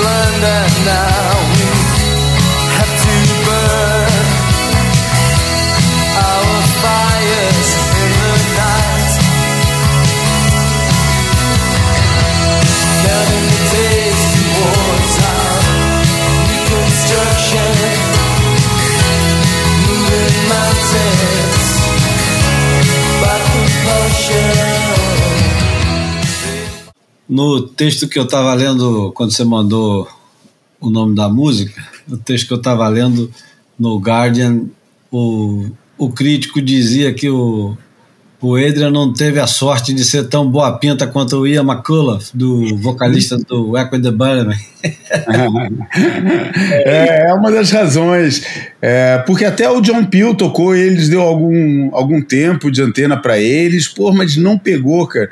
Mas, enfim, será que é isso? Logo no punk, né, que tinha tanto feioso, né, fazendo sucesso. Será que isso era a razão? Eu acho que eles tiveram muito azar é, se enfiaram com umas gravadoras, depois se sabotaram quando eles estavam fazendo o disco que tinha resultado melhor, daí a, a, gravadora da época resolveu falar, pô, vamos agora postar esse disco de vocês, já fez um, já mexeu bem, agora o próximo, e pô, os caras fizeram um disco mais difícil da carreira, é, depois, enfim, é, os, não, não, não tiveram sorte, não tiveram habilidade, é, mas tiveram muito talento e, pô, quem, quem, quem descobriu esse talento e, e gosta, porra, não, não, guarda com muito carinho. É impressionante como, como a, a época está impressa na, na, música, né? Eu acho que eu me transporto para os 80 aí, de alguma maneira, rapidamente. Ah, é muito anos 80. Ah, é. é muito anos 80 e muito anos 2000 e pouco, né? Porque, claro, claro. Porra, Interpol, é, né? Interpol é isso aí, né? É, e, e, todas essas bandinhas é, de neo pós-punk que existe aí devem muito a. a, a... É. Bom, vamos lá, vamos falar um pouco do WCT, que não terminou, mas já está praticamente resolvido. E, porra, o, o julgamento tão debatido no, no último evento, foi completamente soterrado durante o campeonato na transmissão e, e ninguém falou sequer, do assunto. ninguém, ninguém falou do assunto, é, é o não assunto para durante a transmissão. Eu não sei como é que funciona em português, porque eu, eu não ouço. Tive uma experiência agradabilíssima escutando o espanhol. Achei muito bom escutar. Achei mais divertido do que o, inglês, apesar de que, olha, reforço de novo que a adição da Felicity Palmatir foi fantástica. Ela, ela dá um, um belo equilíbrio no, no deslumbre do no tom de deslumbre que quase todo mundo que faz a, a, a transmissão tem. Agora, desempenhos, performance, eu continuo, porra, cara, é, deve ser até chato os caras que ficam ouvindo o boy e falar, porra, de novo, Júlio. Você não tem nada de, de diferente para falar, fica repetindo essa ladainha o tempo todo. Mas me diga, Bruno, quem é que surfa? Eu, eu não, não tô falando de, de violência, não tô falando de, de, de. Eu tô falando de comprometimento também. Mas cara, não tem muita inovação, não tem muita. É, muita brutalidade, mas o que, que é a Stephanie? Eu sou fã dessa onda, cara. É muito encaixado, é muito tudo, né? É muito bonito. Nenhum homem consegue fazer aquilo, né? É, eu acho que é, é, é muita harmonia, né? De, de movimentos. É, sei lá, eu acho que ela não, não é pragmática, né? Não, acho que não, tem muita gente que surfa só pensando no resultado prático, né, curto prazo daquela onda, daquela nota, ela me dá a impressão de que está um pouco alheia esse processo todo.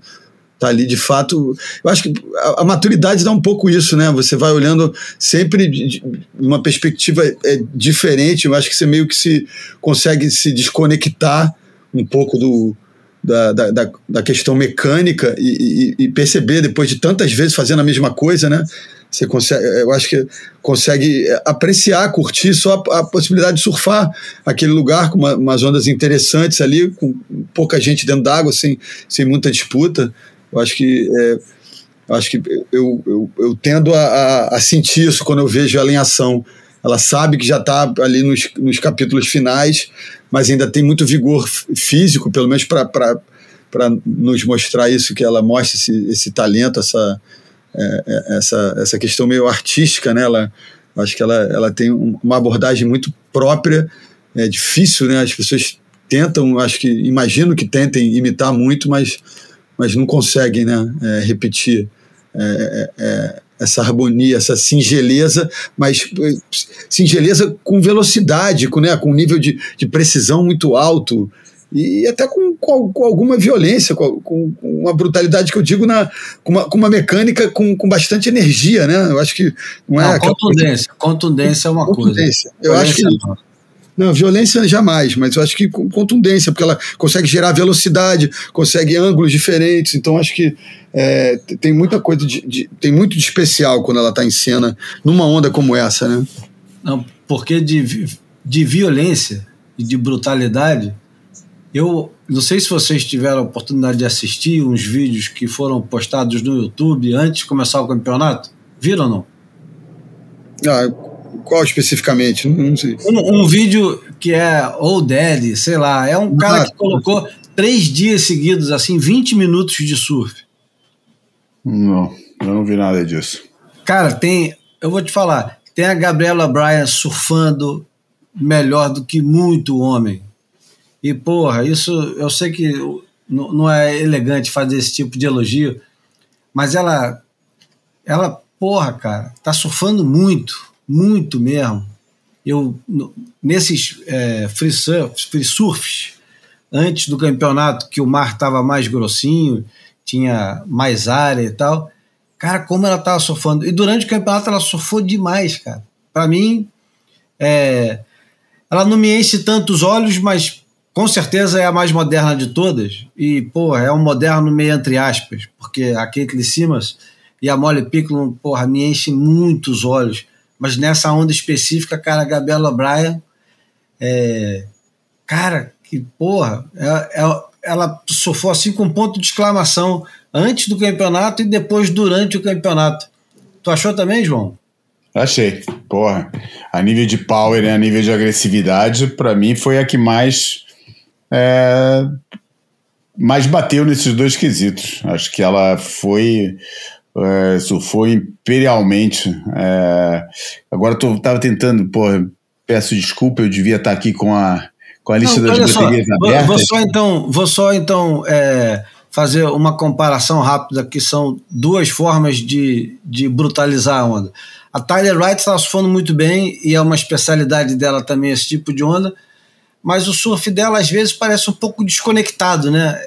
É uma manobra muito é. forte, uma coisa. É quebrado, muito, né? É. é. ela, ela quer voltar demais, às vezes, na direção e, e fica meio perdido. Tem, tem uma coisa em comum com determinados homens que se perdem também nessa onda, mas a, Gabriela Bryan não, cara. Ela, ela faz um base top, mas é com uma autoridade que ela ela cava de verdade quando chega lá em cima ela traz a prancha de um jeito, cara. Também tem o, a construção dela física, né? Ela é menos frágil do que as outras. E é, contribui. é muito forte, né? O jeito que ela traz a prancha de volta e porra, cara. Eu fiquei muito empolgado com o surf dela antes do campeonato e depois me senti recompensado de vê-la passando baterias, passando baterias difíceis. Porra, nesse campeonato as meninas estavam falando muito. Carolina Marques. É isso, tava tentando lembrar qual foi. Foi, na, foi na, na ronda de eliminação, cara. Quando ela derrotou a, a finalista do ano passado, a Lake Peterson, cara. Pô, atropelou de um jeito, cara. Porra, cara. Surfou e muito a... nessa bateria ela. Com a Lake surfando bem. Com a Lake surfando bem. É uma onda boa pra Lake, na verdade. É, é sim, pô. Não é à toa que ela fez a final no ano passado, cara. É, porra, a Gabriela atropelou, cara, nessa bateria. E, e é, ela depois é, ela acabou é, perdendo para Tyler Wright, exatamente. Uma bateria disputadíssima também. É, porra, foi 16 pontos a 14. É, sendo que. E eu achei que era. Não sei vocês, cara. Eu achei que a nível de performance esse foi o melhor campeonato, apesar de muito tempo parado, né? Período de suel de, de sem um pulso muito forte e de mas de, de, de, período bem longo, que pô, tinha umas paragens, teve aquele absurdo que eu, não, eu nunca tinha assistido, graças a Deus que não era eu que estava na cabine, na bateria do, do, do, do Felipe com. É, Rio Aida. Exatamente, que o Rio Aida teve dois restarts, cara. Pô, é, é, é muita injeção de linguiça, cara. É, para ficar falando durante 20 minutos em que nada acontece, cara. É. Mas mas é, é, é apesar disso, eu acho que quando as ondas apareceram, para mim foram as melhores, foi o melhor é, média de performance que eu vi esse ano, sabe? Muito, muita variação. Faltou um pouco do lado do, do, do, do surf aéreo, é, faltaram assim aéreos realmente daqueles de, de, de, de arrepiar os cabelos mas acho que na época, na hora que eles estavam querendo voar, não, não, a onda acho que não estava proporcionando essa força toda, essas rampas, as rampas ideais para ter esse tipo de surf, alguma razão deve ter tido. Teve um, lembro de pelo menos um do Griffin Cola Pinto e um do, do Felipe muito bons, é, mas poucos mais além desses. É, mas, porra, a nível de linha, de, de, de variação de ataque de lip e, de carving na parede, porra, foi um campeonato, tá sendo um campeonato para mim que está me dando muito prazer assistir, cara. Né, é, esse Acho que tem é, numa onda só, né? A gente consegue perceber assim ritmos diferentes, né? Então acho que a galera acaba sendo obrigada a dar, uma variada, né? Do, até no tempo, é, né? ataque a onda. É muito legal isso. Eu acho maneiro até que o Ethan Ewing é, porra, botou aquelas, aqueles, é, é, aquelas rotações, aquelas meias rotações, aqueles aéreos de meia rotação na, na, na onda, muito mais pela variação, porque ele já tinha aplicado uma hora que ele já tinha aplicado tudo que era tipo de carve e de, e de batida, é, é, todos os tipos de batida, soltando fim, não soltando fim, com down carve, é, e botou para criar mais variação, também introduziu no, no, no repertório dele esse, esses air-reverse, com, com, de, mesmo sendo de meia rotação, aquilo eu detesto o termo, já falei aqui, detesto o termo progressivo, e mas é, eu acho que ali foi muito mais muito mais do que ah vou fazer um aéreo para ganhar mais ponto. Não vou, vou, vou completar a minha onda com um aéreo porque no outro já, já, já botei do outro tipo de surf já botei bastante então vou apimentar um pouco mais esse negócio com um tempero diferente. E, Pô, de modo geral, cara, eu acho que, porra, acho que o Ethan Ewing pegou muito bem, Griffin Colapinto pegando muito bem, Felipe, porra, voltou a ser é, altamente dominador. Uh, gostei de ver o Baron Mamia entrando por um outro tipo de performance que, que não é tão habitual no, no surf dele, também pegando direitinho. Enfim, é, e achei interessante, porra a, a, a, sangria que foi no top 10, né? vários top 10 perdendo. Léo Fioravante surgiu muito bem, é, surfou muito bem no, no, no, no, nas baterias que entrou até perder. Até na bateria que ele perdeu, ele, ele, ele, ele surfou muito bem. Ele perdeu com o Felipe, salvo erro, né? Não, perdeu pro Canoa. Pro Canoa, exatamente. Canoa também voltou a, ao seu melhor nível é, que é um nível que pessoalmente não me agrada muito. Eu acho, eu não gosto daquele snap de topo de onda dele. Acho que ele fica muito lá em cima. Acho que vejo pouco ele fazer down carve. Mas, mas enfim, é, reconheço o valor dele. É, talvez a par do Felipe seja o, sejam os dois surfistas mais rápidos do tour. É, não sei, eu achei um, um, um nível geral bom no campeonato, apesar das longas paragens. Ah, tivemos Bateria, Gabriel e, e Slater, que assim, ficou um pouco na sombra de tudo que aconteceu, mas eu acho sempre é, interessante vê-los juntos numa mesma bateria. Mas que hoje já não tem mais o, o mesmo interesse. Né? Ainda mais nessa condição, eu acho que quase não tem interesse nenhum, porque o Slater é um surfista comum, perto de um cara igual o Medina, em qualquer condição. Aí a única condição que ele deixa de ser comum é em pipe, ou chupo, feed, ou alguma condição extraordinária, sei lá, em super tubos. Saquarema, de repente, se tiver aquela direita lá. O de resto, cara, não tem mais graça. Perdeu não. a graça já. Contra, é. contra 80% do circuito é, mundial. É, Gabriel, mas eu acho que ele se esforçou para mesmo numa onda que isso já não, não serve mais a ele é, eu acho que ele, ele, ele, conseguiu ser o mais contemporâneo que ele, que ele consegue hoje em dia. É, enfim, mesmo estando assim, meio pesado, né? É. É verdade. E assim, também na, na, na, nesse grupo aí dos que estavam pegando bem, pô, Liam O'Brien, não dá para deixar de lado, pô, tá pegando pra caralho, cara. É, ajustadinho pô. ele, né? É, é e, e, eu, e eu, eu tô assim com um fraquinho com o Liam O'Brien porque comprei um Surfer Journal, cara, que tem uma página dupla, uma foto com ele, cara, maravilhosa, cara, a foto, pô, acho que é a minha foto preferida do, do dessa, dessa edição do Surfer Journal. e também está pegando muito. Os, os, de modo geral, os, os, operários australianos, né, aquela galera que, que não é tanto, tanto estrelinha do surf, apareceu toda muito bem. Conor O'Leary também pegando bem de backside, dando umas patadas boas. É, o Callum Robson perdeu cedo com o Ítalo, é, mas enfim. Bom, eu vou falar aqui, o, o Baromamia, para mim, cara, é um dos caras com o surf mais estranho e antiestético que tem no circuito há muito tempo. Há muito tempo que eu não via um cara tão errado em cima da prancha, igual esse maluco com a base tão aberta. Se ele abrisse um pouquinho mais a base, podia até chamar de outra coisa, sei lá, canoagem, aquela canoagem que o cara vai sentado. Wave ski, wave ski. Wave ski, uma porra dessa. Porque, porra, cara, ele surfa bem, ele consegue fazer as manobras no lugar certo e tal é uma coisa minha. Eu não consigo respeitar um cara que tem uma base tão aberta. Não, não dá, não consigo. É, é outro tipo de surf, é outro, é, é outro caminho que o cara escolhe. Para mim, é, é, a estética vem, porra, se não vem antes do tudo, pelo menos vem junto com um monte de coisa. E o cara suando desse jeito, não dá para levar a sério, não dá. Agora em pipeline, onda pesadona, aí, porra, tira o chapéu, bato pau mas numa onda igual a essa onda de El Salvador, me dava arrepios. A bateria que ele ganha do, do, do Medina, eu vou te contar uma coisa, cara. Foi daquelas mesmo, porra. Nossa, é, é, é difícil engolir. É, e no contraponto disso tem, tem o Ian Gentil, né? Totalmente fora do radar ali. E, e, com uma mecânica de surf também, eu acho que particular, é, assim, é, vai para um outro caminho, né? É, é, de uma base mais fechada, um cara muito alto. É, eu confesso que eu, eu, eu, estranhei no início, mas com, começo a, a, a enxergar uma, umas nuances interessantes no, no, surf dele. E legal ver alguém assim também, como o João falou, que não, que não faz parte do grupo do, dos celebrados permanentemente, né, ter, ter seus momentos de, de, de brilho, enfim.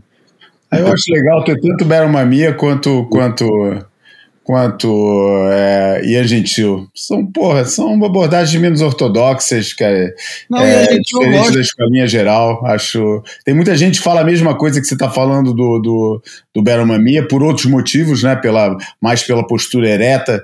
É, me lembrou o Mike Burnett no, durante, o, durante esse campeonato antigo surfista sul-africano, que também surfava assim bem, bem alto na prancha, mas conseguia sair bem da base e dar umas verticalizadas fortes. É, eu acho legal ter esses, esses caras com, com, com, com, abordagens e com estilos diferentes.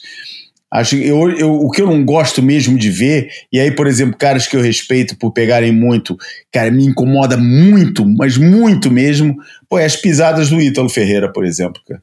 Hoje em dia tem um, grande desprazer de ver o Ítalo pegar a onda, cara, porque acho aquelas pisadas a coisa mais inestética que existe no, no, no surf. Aquele, pô, aquele conceito de pô, ficar aquela, aquele monte de sapatada em cima da prancha para fazer ela andar, cara. Acho um negócio. É, eu acho que o estilo a contar teria que contar muito mais por esse tipo de coisa do que é por postura, é, tamanho, é, abertura de base, posturinha do braço, joelhinho mais de um jeito ou de outro. Eu acho que o flow do cara, a capacidade de desenhar uma linha é, e de acelerar sem pisar, sem, sem, sem, dar, sem dar bombada na prancha, né? acelerar só trocando de base. Eu acho que isso é que tem que ser muito valorizado no, na, quando se fala de estilo, pelo menos. Pela, assim é um pouco o que eu acho. É, em relação o Ian Gentil, para mim, ele ocupa mais ou menos o espaço que o Federico Moraes deixou no, no circuito de um cara mais grandão, com surf mais em pezão, com é, um repertório que não é um repertório daqueles de encher o olho, mas o Ian Gentil tem bem mais recursos do que o, do que o Kikas, não é só. É, eu acho também. É menos, é, é, não é tão duro quanto o Kikas. Eu acho o Kikas é. meio durão. Ficou, né? Ficou meio durão. É, e eu acho o Ian nesse coisa é mais flexível. Eu, eu gostei muito de ver o, o Rio Aida, cara. É daqueles caras que a gente torce, né? Aquele time pequeno que vai é. avançando na, na Copa do Brasil, né? na Libertadores, e que você vai torcendo pelo cara. Foi uma pena que ele pegou o Felipe Toledo, que é o, o Felipe Toledo, nesse tipo de onda, é, é um hors concours. basicamente, se o Felipe Toledo estiver surfando o, o normal dele, ele não perde para ninguém, ele só perde em situações extraordinárias onde um cara pode achar onda e ele não, ou ele cair, porque ninguém é páreo para o Felipe Toledo nesse tipo de onda. O único Eu cara acho que você está sendo extremamente ufanista, cara. Não tô, não, cara. Não tô. Ah, cara, tá, pô. Grife Colapinto tá surfando bem pra caramba. Mas não dá, são categorias diferentes. A velocidade que o Felipe tem na onda. E vou te falar, é, a troca de prancha, ele tirou aquela 4 quilos pretinha do pé, que eu acho que ela é um pouco macia demais, e essa prancha tem muito mais. É, Tem mais faísca essa prancha. hã? Essa prancha tá com mais faísca. É, tá, ela tem uma resposta mais positiva e, e com. Tem mais água, tem mais borda, ela, ela também, morde, né? ela morde mais a, a parede da onda. E a outra pretinha, ela às vezes parece fácil demais, parecido também com o que estava acontecendo com o João Chumbinho, com a prancha pretinha dele. Fica tudo fácil demais e fica sem contundência. A, a manobra parece parece sem força, né? Apesar de você estar vendo que está veloz, forte, está arriscado e tal, mas não tem. E o Felipe agora com essa prancha, ele ele tá demais. O Cola Pinto tá tá muito encaixado, tá frio e tá em casa, porque parece mesmo Trestos, a, a onda tá bem estilinho Ah, Trestos. aí o Felipe também tá em casa, né? É. É, mas porra, o, o se, se bem que dividindo o tempo que cada um tem, se bobear, o Felipe hoje deve ter o mesmo tempo que o Colapinto, né? O Felipe já tá um tempão lá. É. E eu acho que o, o Cola Pinto tá com uma coisa boa, cara, pra ele, pro lado dele. Ele tá com uma capacidade de resposta muito boa. Ele tá, é, tipo, ele tá respondendo bem aos desafios que os adversários estão botando pra ele, entendeu? Eu acho que ele tá, tipo, se, o- se, o, se o adversário, o cara tá do lado de lá, sobe o jogo, ele vai subir também. Ele tá acompanhando bem, a, a, a- tá respondendo bem pros caras. Tá sendo bem reativo e tá, e tá funcionando é, para ele, porque é, é uma coisa que, que, que se fala pouco em campeonato, mas os juízes costumam valorizar muito, principalmente no, no, no enfrentar dos, dos grandes nomes ou dos nomes mais consagrados. E o Felipe, com certeza, é um nome mais consagrado que o do, que o do Griffin Cola Pinto. É, aliás, é, é, o, é, o, é o. Todos os brasileiros líderes são, são, estão nessa posição, e eu acho que é um pouco por aí também que, que tem. Que tem é, é, que a ideia de ser prejudicado passa por aí. Os juízes gostam muito de ver esse tipo de resposta, de ver que o cara é, que o cara que tá, que tá botando o desafio tá, tá, tá surfando bem, mas o outro, o- a zebra, vamos botar entre aspas, um grande par de aspas aí na- nas zebras, alguns são, outros não, mas a zebra, o cara que é menos cotado para ganhar a bateria, começa a responder, na, na- a, a dar uma boa resposta. Isso normalmente puxa pela, pelo, pelo é, é, entusiasma quem está soltando a, a nota. É, é, o, o desafiante arisco, o desafiante confiante, né? Eu sinto É, eu acho que isso é uma coisa que se fala pouco a nível de julgamento e, e- e eu acho que contribui um pouco para essa, pra essa noção e que contribui um pouco para a coisa que eu acho que é o que está acontecendo nesse momento, que é os, os trends, né? a, a, a, moda, o, o- a sensação do momento, a, a- o que está. Essas coisas acontecem de uma forma meio natural, espero eu acreditar que sim, né? É, o, a, a grande questão controversa do julgamento no atual formato e no formato que até, até, até novas notícias que eu não acho que vai acontecer, vai continuar sendo prevalecente, que é a figura do head judge, que eu acho que tem que ser muito discutida essa figura. Tem que ser mesmo muito discutida. Mas sobre, sobre julgamento, é, uma coisa que ficou muito clara em El Salvador é que o tamanho da onda voltou ao critério completamente. Ah, sim, sem dúvida, cara. O, Sem o tamanho, dúvida. o tamanho da onda tinha sido abolido como critério nos anos 90. A discussão naquela época era que as- os surfistas medianos, que conseguiam esperar pelas ondas com paciência, ganhavam sempre dos Martin Potter, Tom Curren, Parari Parará. Aí o Dave McCauley pegava uma onda, fazia 19 manobras, esperava a melhor onda do dia no Mar Merda e sempre ganhava. Aí o, Steve Fuchs, o carequinha, faixa preta de jiu-jitsu, de, de karatê, junto com o corpo de juízes da época, e o Renato Wickel, quem sabe, estava nessa época julgando, não sei se com o Xande de Fonte, é, decidiram em conjunto com os surfistas que uh, o tamanho da onda não deveria mais ser critério, a dificuldade da manobra que deveria ser o, o critério fundamental. O que fode com a vida, por exemplo, é, nesse campeonato. O Medina, surfando melhor, perdeu. Perdeu porque escolheu mal onda, caiu e tal. Mas se fosse julgar o que ele fez nas ondas que ele surfou contra o que o adversário dele fez, eu acho que talvez ele tivesse passado a bateria. Isso também aconteceu com o John John Florence. E, enfim, isso com acontece. John John Florence? Ah, isso aconteceu com o Rio Aida com o Filipinho, mas é que o surf do Filipinho fala por si, né? Independente do tamanho da onda. bem claro foi com o Canoa, cara. O Canoa, é. quando perdeu com, é, com, o Felipe. com o Felipe, cara, porra, o Canoa poderia ter virado naquela, naquela onda, cara. É... Mas numa boa, aquela, aquela manobra que, que ele mandou, que é o. O Kerupt? É, é um Kerupt, porra, cara. Eu Tu acha mesmo que aquilo ali é uma manobra de alta dificuldade, com as duas mãos na borda, pô, sentadinho e tal? Eu não acho, cara. Acho aquilo ali, mesmo os Superman, às vezes, que os caras acertam, dependendo da condição, é quase. Eu, porra. Eu, Mas é, não, foi, não é o Corrupt isolado, entendeu? É sair do Corrupt, encaixar, num, num, encaixar direto num, num, num R-Verse é, e dentro daquela lógica de contexto de bateria. Aposto que se ele tivesse feito aquela coisa numa onda com meio metrinho mais alto, eles tinham, eles tinham dado a nota. Porra, mas João, olha só, cara, se o ju julgamento for pelo caminho que o que importa é a criatividade, não a qualidade do surf, a gente tá fudido, cara. Porque aí vai vir o cara criativo, o cara que lembra de variar a manobra, quanto o cara que. Pô, sei lá, um Callum Robson da vida. O Callum Robson vem e acerta aquelas sapatadas que ele dá de vez em quando, ele dá três, quatro daquelas. E tem muitas delas que são difíceis de fazer. Ah, mas é, porra, é tradicional, é conservador.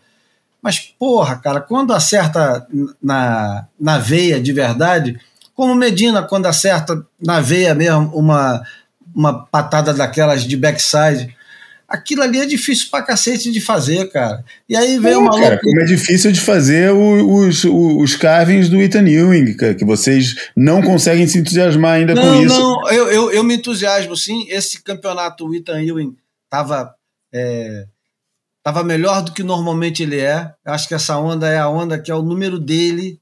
Essa onda é o número dele. Se ele consegue ir um pouquinho mais à frente e embalar, difícil parar o cara, porque é, o surf dele encaixa muito nesse tipo de onda. E ele vai, ele vai no lugarzinho da onda ali, que ele traz a prancha de volta. Que é, parece, é o único que eu acho que é o dos homens, é o que mais se aproxima da Stephanie Gilmore. Nessa é muito, onda. É muito é. bonito ver surfar. É. É, eu, eu só não, não digo que é, porque quando o John John consegue encaixar, ele, apesar de ter uns braços voando para tudo quanto é lado, meio esquisito. quando ele consegue... Fez a manobra do campeonato para mim. É, quando ele consegue encaixar na onda, e ele encaixa pouco, cada vez menos, né? É, ele não sei se ele está mostrando com isso um desinteresse, se isso aí é porque essa quantidade de vezes que o cara perde por não pegar onda, ou porque caiu, ou porque mais uma porrada de coisa aconteceu, eu acho que tem um pouco de desinteresse. desinteresse eu, acho, eu acho que concordo 100% com você. Eu, na transmissão, estava comentando com o Pedro Miller que estava comigo lá, eu estava falando, pô, olha a vida que o John John tem hoje em dia, cara. O cara tá casado há pouco tempo, o cara já tem dois títulos mundiais na, na, na, na bagagem, ele é, nas opiniões de muita gente, é considerado o melhor surfista do mundo, é, por isso, a nível da praia também tem a credibilidade da praia, e a nível de campeonato tem dois títulos mundiais para legitimar pelo lado oficial. O cara adora velejar, porra, tem um trimarã maravilhoso para ficar passeando por onde quiser. O cara adora apicultura, tem uma fazenda de produção de mel lá no North Shore, pô, fica viajando no negócio, adora o, o seu negócio. Ele é patrocinador dele próprio, ele se patrocina, não tem nenhuma pressão de patrocinador em cima dele, falando você tem que fazer isso, você tem que fazer aquilo. Ele, ele se patrocina a ele próprio com a sua marca. E conhecendo cabeça de, de, de competidor, é, o competidor tem sempre que ter aquele gatilho, né? Tem que ter sempre alguma coisa porra, ou é o recorde, ou é, ou é botar comida na mesa, ou é a vaidade de conseguir mais números que outros. É, eu acho que nesse momento eu não consigo enxergar no, no, no John John nada nada que, que, ele, que ele possa pegar e falar, cara, eu vou fazer disso o meu gatilho para competição, cara. Não, eu acho que ele, é, sinceramente, eu não vejo ele, não, não vejo aonde que ele pode olhar em, em volta dele, do mundo dele e falar, cara, isso é o que me vai fazer correr atrás de campeonato com vontade de ganhar. É o desafio. É, eu não, não sei se vocês enxergam alguma coisa. Eu acho que, que, que não. Acho que ele não está nem aí para rivalidade com o Gabriel Medina, com, com o Felipe Toledo, com quem quer que seja, sabe? Acho que pô, o cara quer, quer ser amigo de todo mundo, quer Aí é, é com, com geral, cara. Pô, não sei, cara. Eu não é, vejo nada, nada nele que. que João, eu, eu acho que eu tô por aí na, na, no finalzinho da tua explicação. Eu acho que reside o, o cerne da questão. Eu acho que o competidor precisa de ter um, um nível de, de, raiva que o, que o John John não conhece, cara. Eu acho que ele conquistou os títulos mundiais dele, é, é, conseguindo ser fiel ao, que, ao quem ele é. Claro que tem um, esse contexto que pode ser discutido, né? Se houve facilitação, não houve, mas o, o ele, ele conquistou o título mundial, os títulos mundiais dele né, mantendo essa, esse, esse jeito dele de ver o mundo, esse jeito de lidar com as pessoas que é muito suave, cara. Então acho é. que é, para ter vida longa, para viver essa, essa, essa obsessão quase doentia, nível Slater, ele não tem o que, o que é preciso. Eu acho que é, fica claro isso em, em, alguns momentos. Eu acho que quando.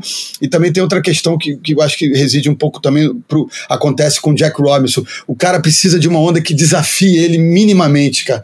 Nessas ondas, estilo meio que, que a gente se remete a uma onda divertida para nós, meros mortais, ou quando os caras fazem uma alusão, nossa, isso aqui tá parecendo uma piscina, só que natural.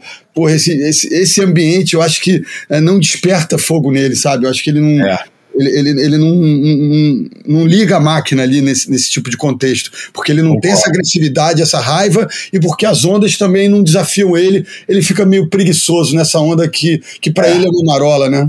Concordo, aí concordo com você. Se é. tivesse a garantia que o tour é. ia ser realizado em ondas de pressão, ondas tubulares, ondas fortes, essas ondas que definem o surf dele, aí eu acho que talvez fosse esse o, o tal gatilho que eu tava falando, é. cara. Porque aí é, é, o tesão de pegar o melhor tubo, cara, o tesão de, pô, todo mundo, pô, de, de ver todo mundo amarradão. Na, pô, que esse tipo de performance é uma performance que deixa todo mundo feliz, né? Sabe, você não tem aquela. É, é, você pega uma onda dessas num lugar desses e arrebenta arrebenta, cara, pô, todo mundo é, porra, fica deslumbrado, teus adversários, geral, e isso ele gosta de fazer. E no Suelnet tem um comentário interessante pra cacete. Agora já nem sei se é um comentário ou se foi direto no texto do, do Shearer, dizendo que o, o, o John John ele tá, ele entrou no circuito mundial 15 anos mais tarde do que ele deveria ter entrado. Se ele tivesse entrado em 2006, ele teria pego o Andy Irons e o Kelly Slater, e um circuito mundial que tinha Rossegor, Cloud Break, Mundaka, México, Jeffreys Bay, Kira e etc. Nesse, nesse ano, o, o Mick Fanning e o Bob Martinez, que estava fazendo a estreia dele, ganharam dois campeonatos cada um. Imagina o John John nesse, nesse circuito. Aliás, imagina o John John, imagina o Gabriel Medina, etc e tal, né? É, o John John, nessa época, teria 16 anos, não é totalmente. É, não é, um, não é uma, uma, uma vida, não precisa de uma imaginação muito grande para imaginar esse cenário, né? Verdade. Bom, vamos seguir em frente, vamos pro, pro Almanac. Marrakech, não? Porra, vamos é para Marrakech ou vamos para o Almanac? Não, vamos para Marrakech. Eu vou aqui pegar o, o. Cadê a nossa vinheta? Vamos botar Marrakech sempre é, sempre é uma boa escala, né? É. um destino até. Esse papo já tá qualquer coisa. Você já tá pra lá de Marrakech. Salve, amigos do Boia. Uma história interessante que eu nunca contei aqui foi o tempo que eu trabalhei na FUNAI. É muito interessante como é que eu parei num lugar tão distante do arpoador, da praia, do Rio de Janeiro, trabalhando em Brasília, na FUNAI. Vê se pode. A história começa quando eu entrevistei o Sidney Possuelo, que era um grande sertanista que tem uma história inacreditável, é o verdadeiro Indiana Jones brasileiro e candidato ao Prêmio Nobel da Paz, porque ele fez um trabalho maravilhoso na FUNAI. E o Sidney Possuelo é, foi convidado pelo Collor, pelo presidente Collor, na época o Collor era presidente, e ele foi convidado, isso é 1989. Aí ele foi convidado para ser presidente da FUNAI. E nessa época eu morava num barco no, no, no, Rio Negro, entre o Rio Negro e o Rio Amazonas. Eu morava num barco, já estava há dois anos e meio morando no barco, quando o Sidney me ligou dizendo: Tito, fui convidado para ser presidente da FUNAI. Só aceito se você vier para Brasília ficar comigo. Eu quero que você seja meu assessor de comunicação social e relações internacionais. Pô, eu disse, caramba, eu, tô... eu morava de calção, no barco, pelos igarapés da Amazônia. Aí eu falei, nossa, que incrível, imagina. Bom, larguei tudo, larguei o barco, larguei tudo e fui para Brasília trabalhar na FUNAI. Eu, como jornalista, ele queria que eu fosse trabalhar respondendo aos jornalistas e as coisas, fazendo essa função de comunicação social, que é lidar com jornalista e, e relações internacionais é lidar com os embaixadores, que todo dia ligam perguntando: ah, houve uma denúncia que estão matando índio, houve uma denúncia que estão invadindo terra indígena. E os embaixadores, principalmente os países europeus, que são muito pressionados pela população dos seus países a, a tomar alguma atitude para defender os índios e a floresta amazônica, o, o eles ligam para a FUNAI. O que está acontecendo? E aí alguém tem que ir lá conversar com eles. E foi esse o meu trabalho. Eu passei quase três anos em Brasília é, fazendo isso, é, respondendo jornalista. Imagina, eu de terno e gravata, de respondendo jornalista, embaixadores e viajando com Sidney quando ele ia pro, foi, ele teve uma, uma é, a primeira conferência dos povos do, do Ártico do Polo Norte então todos os, os povos nativos os esquimós os lapões, os inuit, se reuniram lá em, em Tuktoyaktuk, no norte do Canadá, de frente para a calota polar já para a parte, para a calota polar. E nós dois fomos para lá representando o Brasil, porque não tinha nenhum índio que falava inglês. Acabamos indo nós representando a FUNAI.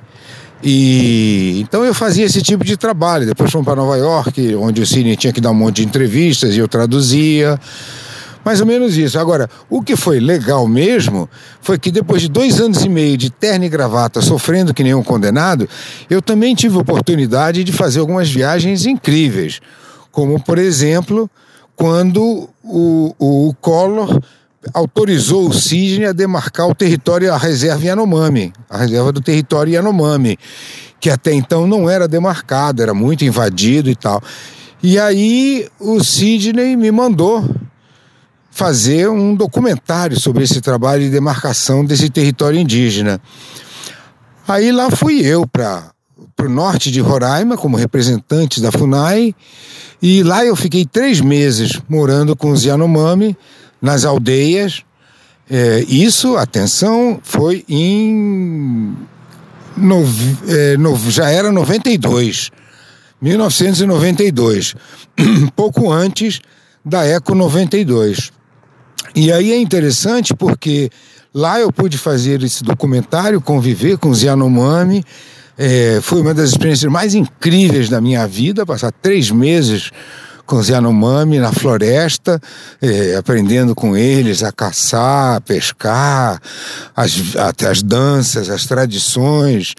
E eu filmei, fiz 30 horas de vídeo desse material, e esse material hoje está muito pouco usado. Agora, um amigo meu, o cineasta Marco Altberg, vai usar num filme dele, num documentário que ele está fazendo, vai usar parte desse material. E eu acabei passando três meses lá. Como eu era da FUNAI, eu tinha direito a viajar nos helicópteros da, do Exército. Então, toda hora eu pegava um helicóptero para um lugar ou para outro e podia ir para onde eu quisesse. Era, foi muito interessante. Agora, é, esse material depois serviu para fazer um documentário que o, o presidente Collor, da época, é, ofereceu para todos os presidentes que vieram para a Eco 92, onde eu também trabalhei como representante da FUNAI. Então foi uma experiência inacreditável essa de ficar três anos em Brasília, na FUNAI.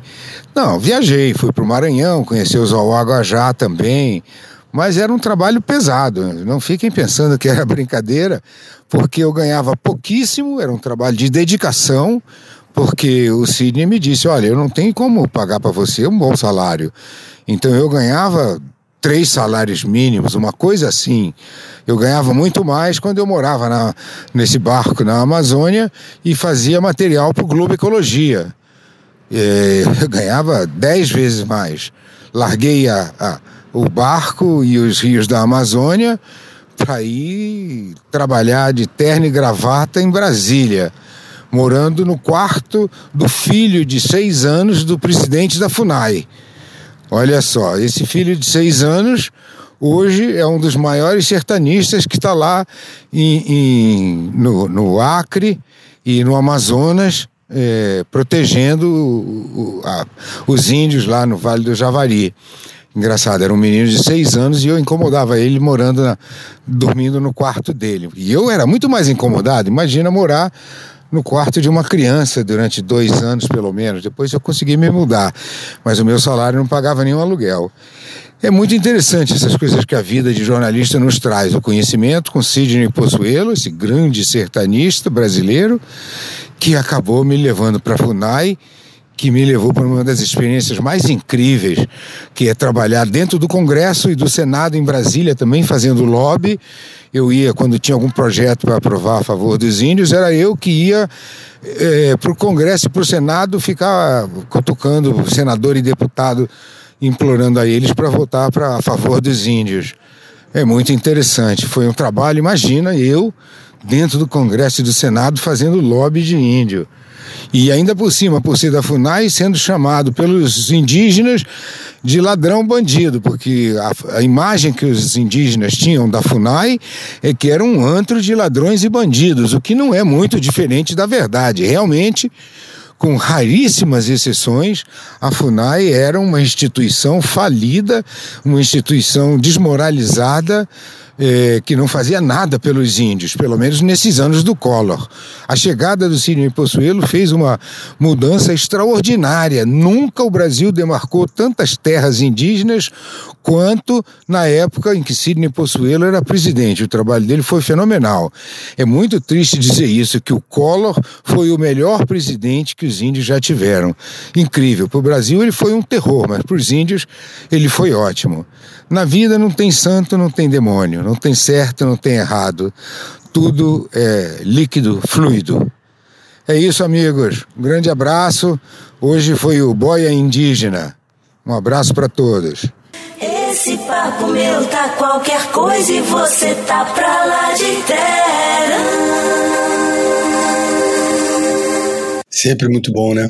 É, eu acho legal a, a, ele citar, principalmente no mundo de hoje, né, em que tanta gente se intitula jornalista porque passou tempo viajando na internet, que teve uma época em que jornalismo, de certa forma, é, fosse pelo lado da, do, do ativismo, mas era aquele lado que tinha que ir mesmo é, e, e ir fundo nas questões e viver, vivenciar esse lado do jornalismo é muito fascinante, que também é aquilo que o Gabriel Garcia Marques fazia e que está muito bem descrito naquele livro do Naufrágio.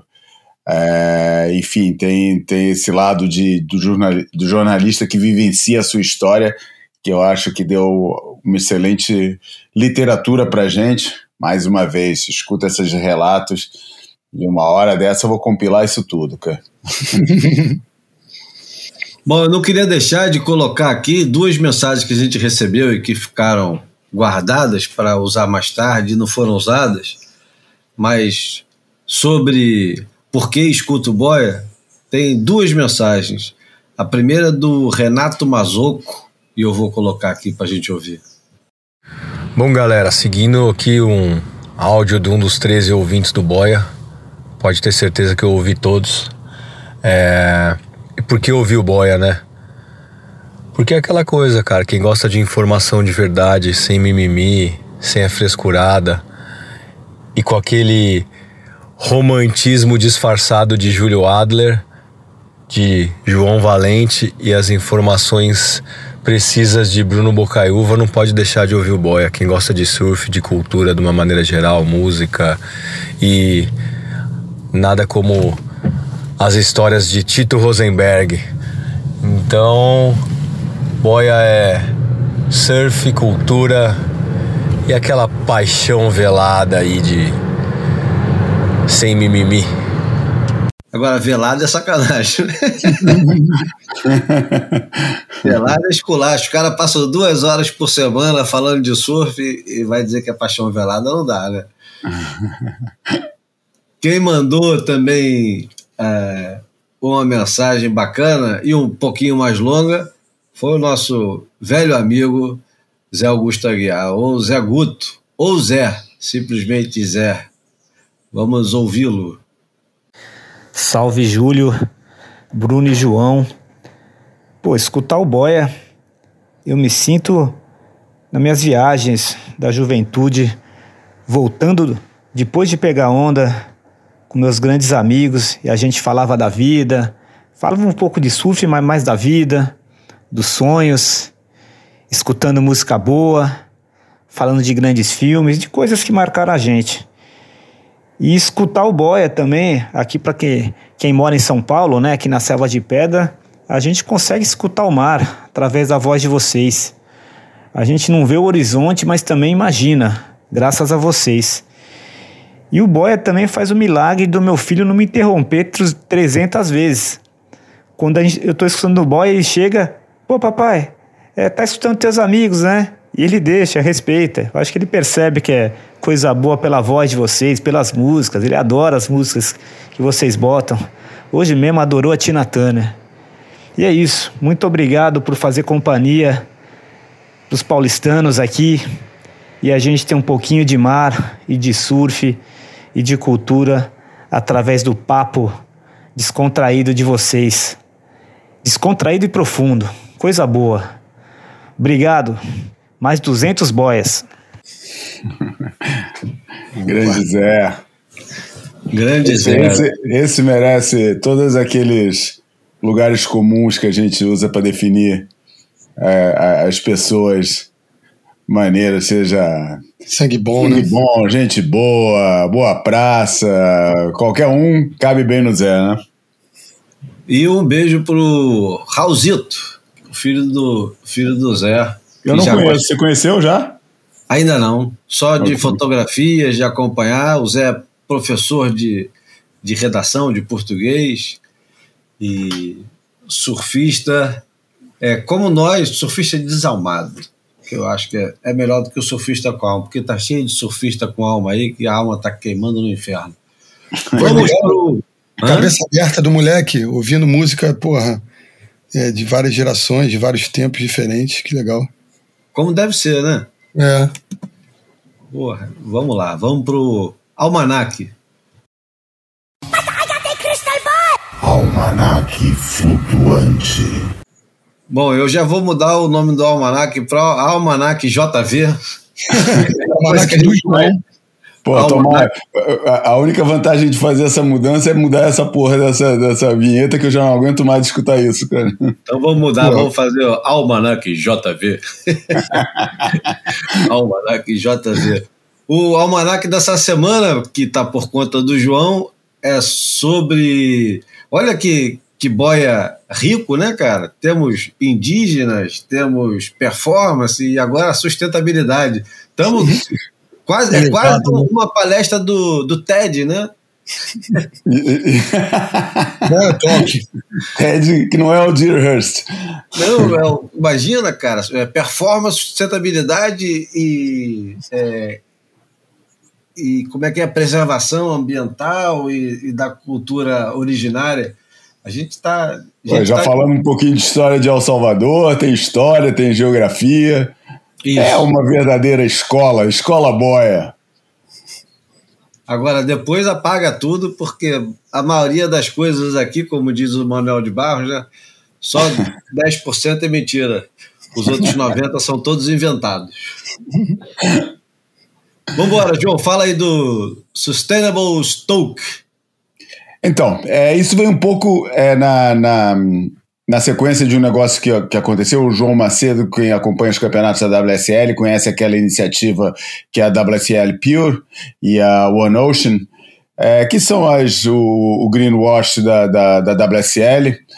É, que é um greenwash que não é também, entendeu? Eu acho que o, é, o greenwash é a, é a expressão cínica do negócio, mas é, depois a gente vai pegar o, o mais vale fazer um, um, um greenwash do que não fazer nada. Eu acho que é, eu, eu, eu, sempre critico muitas pessoas que querem ser muito puristas nas suas opiniões e eu falo, opa, cuidado aí que uma hora você tropeça no teu purismo. É, ficar exigindo coerência a 100% é um negócio complicado, poucos são capazes. Olha lá o Dalai Lama, falava, falava, onde é que ele está sendo falado agora? Enfim, é, o livro chama, e uh, eu estava falando por quê? Porque, da WSL por quê? Porque no, a WSL Pure eles apoiam todos os anos, eles recebem candidaturas de vários é, lugares do mundo por onde o circuito passa. É, e eles depois analisam essas candidaturas para ver quais delas vão receber um fundo de, de, de um apoio financeiro para desenvolver o, essa atividade é, do ponto de vista ambiental e da sustentabilidade. Em Portugal, quem ganhou foi um projeto dirigido pelo Big Rider é, João Macedo, que tá na, age naquele âmbito do, do, do, do reflorestamento da, do, do, do, fundo do mar com florestas de algas. Eles têm, desenvolveram com a Universidade de Leiria é, um sistema de é, semeadura e, planta, e plantação de algas que com várias vantagens e criação de, de, de aproveitamento de, de estruturas é, submersas para criar várias, várias, várias é, colônias de algas, com todas as vantagens que isso traz, a nível de oxigenação, a nível de criação de habitats, é, e também pelo lado social, porque depois a, a o, o, projeto do João Macedo, que chama Hope Zones, é, zonas de, de zonas de esperança, é, também emprega a população local, pescadores que perderam seu ofício por conta, ou têm o seu ofício muito reduzido por conta da, da pesca massiva, etc., é, e que podem trabalhar nesse, nesse projeto e, e, completar um pouco o seu sustento.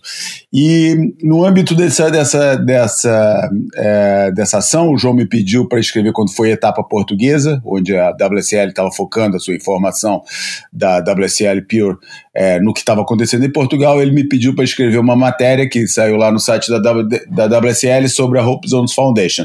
E depois falou, gostou do, do, da matéria e falou: Porra, cara, se a gente é, a gente tá precisando manter agora o negócio vivo depois desse, desse empurrão da WSL, vamos fazer a. É, é, queria te convidar para fazer a, é, uma newsletter da, da, da, da Hope Zones, que ainda não começou, vai, deve começar agora em setembro. É, e eu então para me, para me, é, me documentar, para pegar temas, porque a Hope Zones tem uma capacidade limitada de, do, do alcance de, de, de fornecer conteúdo para uma newsletter mensal. Fui buscar esse livro, que é um livro, é, é um livro de. De que ano é esse livro? Deixa eu ver se eu acho aqui. É, o livro foi publicado em. Pô, não estou achando. Bom, não interessa também. Mas deve ser do comecinho do, da primeira, de, de, dali de 2010, 2011, deve ser por aí, mais ou menos. É, o livro chama Sustainable Stoke, Transitions to... Oi? O livro chama Sustainable Stoke, Transitions 2015, João. Hein? 2015. É 2015, então tá. É, Sustainable Stoke, Transitions to Sustainability in the Surfing World ou seja, é, transições para sustentabilidade no mundo do surf.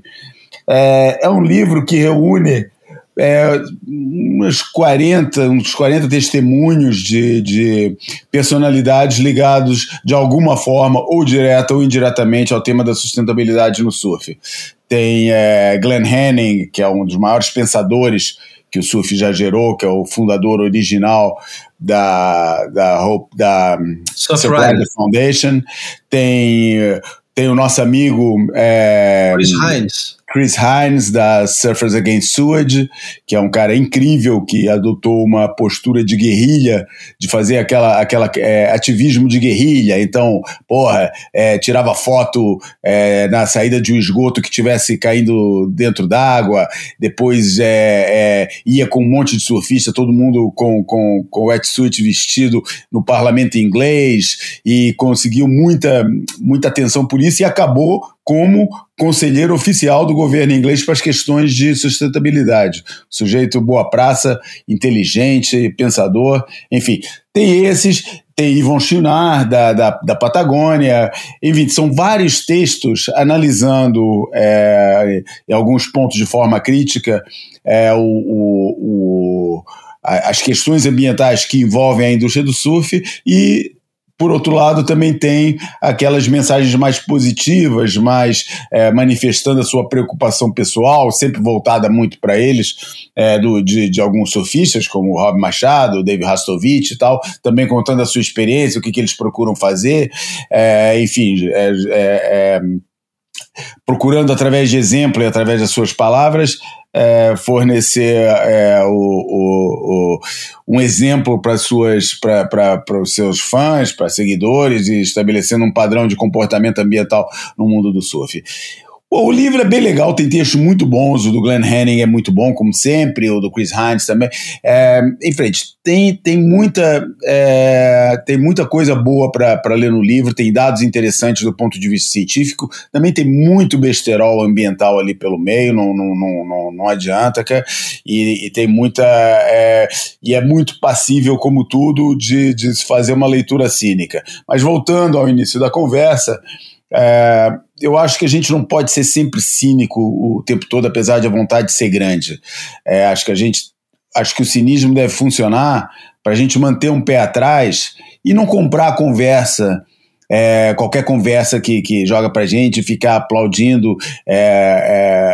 É, é é que nem, porra, olha, é que nem um assunto que eu já falei várias vezes, cara. Não é, é ficar, porra, é, celebrando ai, a ciência como se fossem os grandes é, papas e os oráculos da coisa. Falou a ciência, falou o cientista, tem que adotar. Não, cara, porra, ciência é um negócio como todos os outros, cara. É um negócio que, para funcionar, precisa receber subsídio, é, precisa ser pago, cara. Convém muito bem a gente saber de onde que está vindo esse dinheiro que está sustentando as pesquisas, para ver de que ponto isso pode estar tá, é, é condicionando as opiniões do cara. A ciência já errou muito, porque o papel da ciência é muito mais o erro do que do acerto, erra-se muito mais até acertar.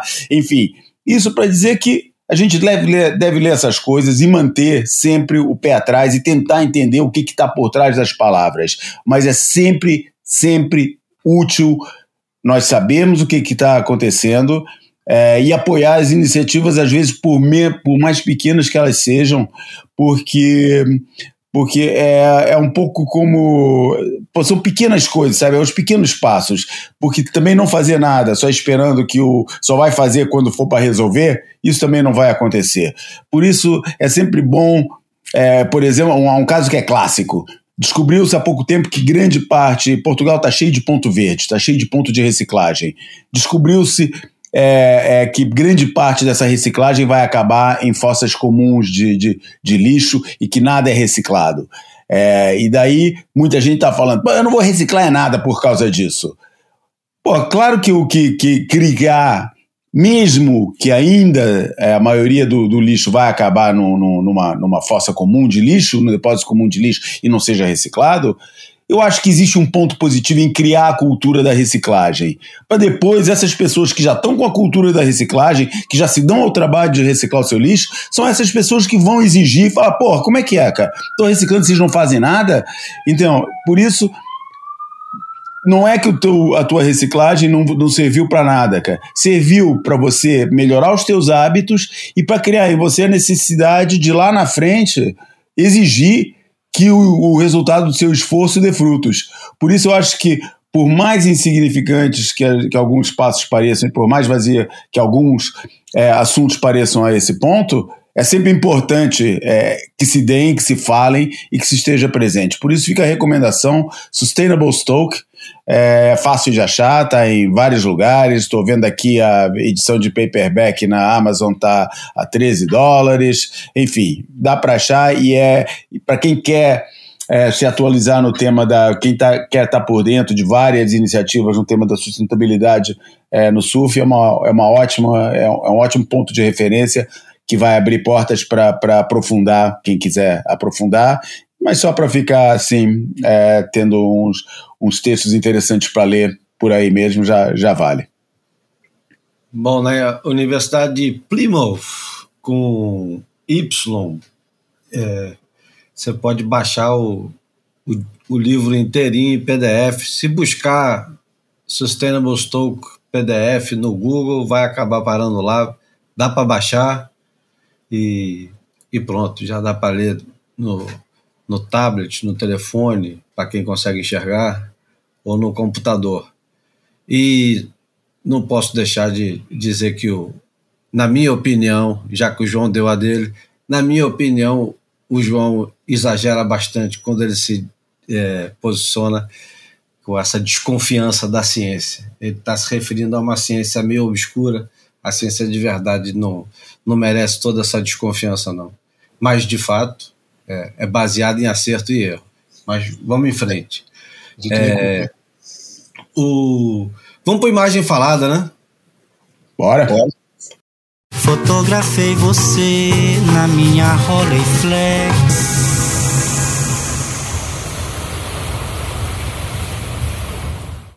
Ainda em El Salvador, o imagem falada dessa semana, João Valente lembrou muito bem quando ele foi catar é, notícias de El Salvador passadas. Ele foi parar na, numa entrevista ótima na revista inglesa Wavelength, Wavelength é do, do, do, nosso amigo Steve, eu não sei das quantas, como é que é o nome não, dele? Não, não, essa é a Carve, Steve England. Ah. Pô, não dá. Pô, o nome do Steve é sacanagem, né, cara? Pô, não dá pra esquecer esse Steve não sei das quantas. O cara é mó inglês, né?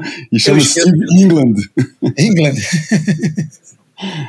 eu, esque... eu sou capaz de esquecer até o meu nome. É... a foto. Ela... Essa foto foi tirada em El Salvador, será, João? É, essa foto é do 7 em El Salvador. Então, e na foto tá lá, é, segundo o próprio Ian Kearns, tá lá o, o Billy Cat, o Billy Hamilton, o Billy Cat é o William Cat. William o Cat. Billy Hamilton, o John Milius, o Peter Townend, o Gary Beasley, o Jay Riddle, é, não, e o Jay Riddle, pronto. E eles estão todos em pé, a maioria está sorrindo, com a exceção do, do Billy Cat, que de, devia estar tá bolado com alguma coisa. E o, e o John Milho está com os braços abertos, quase que como quem diz assim: que mais que você queria? Né? O cara pega o dinheiro de Hollywood, leva uma galera para pegar onda em El Salvador, e a gente está falando de 1978, ou seja, o bicho pegando em El Salvador e o cara leva meia dúzia de, de amigos para pegar onda e um, uma equipe gigantesca de, de produção de, de filmes em Hollywood. Vou deixar o João contar um pouquinho mais da por que, que ele escolheu essa foto e como é que ele foi parar lá. Fala aí, João. A, a, a, como é que eu fui parar? Você já explicou, cara. Pesquisando assuntos sobre El Salvador, é, lembrei que o, que o Big Wednesday tinha umas cenas de surf tinham sido filmadas lá, e daí botei, botei no, no, no, no amigo Google é, Big Wednesday El Salvador. Ah, então peraí, rapidinho, rapidinho, deixa eu só. É, vou, vou consertar. Por que, que eles resolveram filmar El Salvador? Porque Malibu era insuportável de, de crowd. E eles queriam uma coisa parecida para é, que pudesse emular né, El, é, Malibu dos anos que eles estavam tentando filmar, que era anos 60 e até um pouco antes, né? Porque é. como o filme é um, um, um, recorte no tempo da vida do, do, dos quatro amigos, que aliás em, em Portugal chamam os quatro amigos, né? Três amigos, cara. Os três amigos, pronto. Tá vendo? Eu não lembro de nada, cara. o, e o John Milius escolheu El Salvador porque ele podia fazer as cenas, e principalmente as cenas de surf, como se fosse Malibu e sem ninguém por perto. Vai lá, João, continua. É, e, e não foi só El Salvador, né? É, verdade, as, as cenas, a maioria das cenas de surf que a gente vê, que não sejam aquelas de. É, do, do, do final, da sequência final, que foram filmadas num sunset enorme e, e pô, muito bom é, para ser o, o apogeu do filme. Foram filmadas ou em, no The Ranch, né, no famoso The Ranch, que na época era super proibido é, de lá. É, inclusive, o Ian Kernes faz um relato de como é que eles tinham que é, ficar esperando na praia e os barcos ficavam indo e levando. Eles estavam num lugar chamado Corro Point. É, e um barco vinha pegar eles na praia e levava de barco, não, tinha, não podia ir nem de, de, de carro filmar é, lá em Corro Point. Mas eles optaram também por El Salvador, porque acharam que os, pon os points é, de, de, de El Salvador é, lembravam é, visualmente Malibu, as ondas de Malibu, e então foram para lá. Eu achei legal é, relembrar disso, eu não lembrava desse, desse, desse fato. Na verdade, eu, eu contei mal a história. Eu estava pesquisando sobre surf em El Salvador, fui parar numa matéria do Trax antiga, que o Trax tem esse negócio, eles de, eles de vez em quando vão recuperar algumas matérias antigas e botam o PDF é, disponível no site. E li a matéria de um cara que foi surfar para lá é, na época da, da, guerrilha e contar um pouquinho da sua experiência. A história é legal, nada de especial, mas maneira. E aí ele mencionou o Big Wendy, que o Big Wendy, a turma do Big Wendy ia chegar lá para filmar uns tempos depois, ou tava lá na época que ele tava, já não lembro direito. Eu falei, puta, pode crer, cara, Big Wednesday, coisa. Daí eu pesquisei Big Wednesday e El Salvador e fui deparar com essa entrevista recente, cara, do, do, do Ian Kerns. Alguém lembrou disso? Antes de mim, e na Wavelength, e depois o Ian Kerns também fez um tweet que o, que o Júlio acabou achando sobre o, o, o negócio, e, e foi um bom pretexto para revisitar essa história. A entrevista do Ian Kerns é muito recomendável, porque ele conta todos os bastidores, fala como ele não estava lá, é, fala como a equipe da, da, do filme ficou, é, foi antes de ele chegar, é, pô, foi o, o, pessoal da guerrilha é, juntou eles e apontou e, e, e, ameaçou que ia sequestrar e ficou aquele negócio de, de para pegar a grana dos gringos, etc. A guerra em El Salvador, como quase todas as guerras. É, não, é, mas na, como ele não estava lá, cara? Claro que ele estava lá. Não estava. Quando foi o negócio do, do, do, do exército, ah, ele não estava. Mas ele estava lá tanto que ele disse que perdeu peso, perdeu 10 Não, isso foi depois, isso foi outra história. Estou falando da parte que os caras da guerrilha é, é, deram, deram uma, uma chegada na, na turma lá do, do coisa. É, como sempre, os Estados Unidos estavam envolvidos, né, é, com o seu pavor do, do, dos comunistas. É, o, porra, El Salvador é uma tristeza, né, cara? El Salvador, porra, a gente já falou um pouco. É, não, mas vamos continuar de... só, só no assunto do, do, do surf, que senão perde de novo. É, é, então.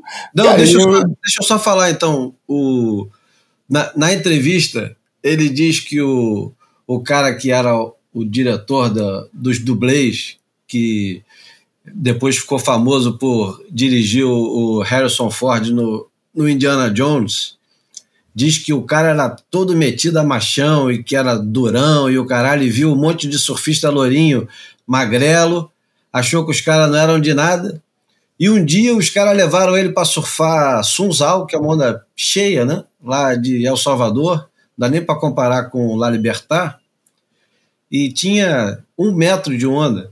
E o cara foi completamente destruído, quase se afogou e tal, e mudou completamente a opinião dele sobre o, os surfistas. Falou: ah, até que vocês não são tão, tão frouxos assim.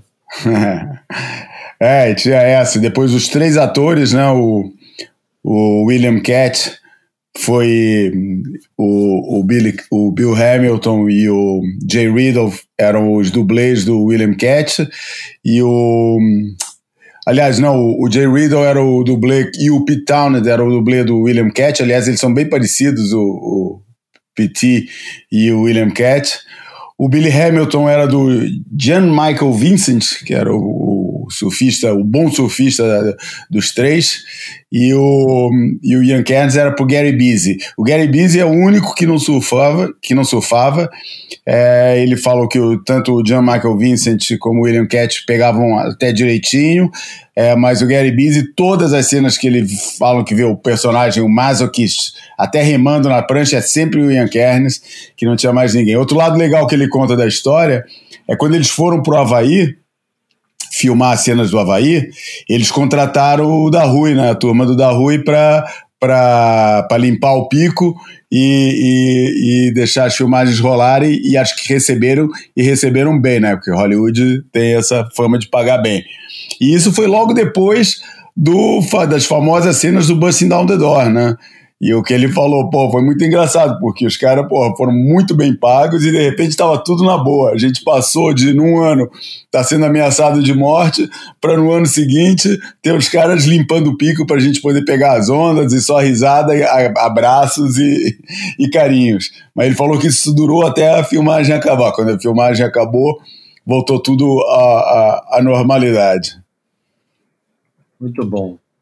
Eu, eu, eu, quando o João trouxe o, o assunto do, do Big Wednesday para a pauta, eu fui lá tradicionalmente no Matt Warshall e, e achei uma, uma, uma resenha, uma crítica do New York Times feita por uma mulher chamada Janet Maslin, que é Acabando é com o filme.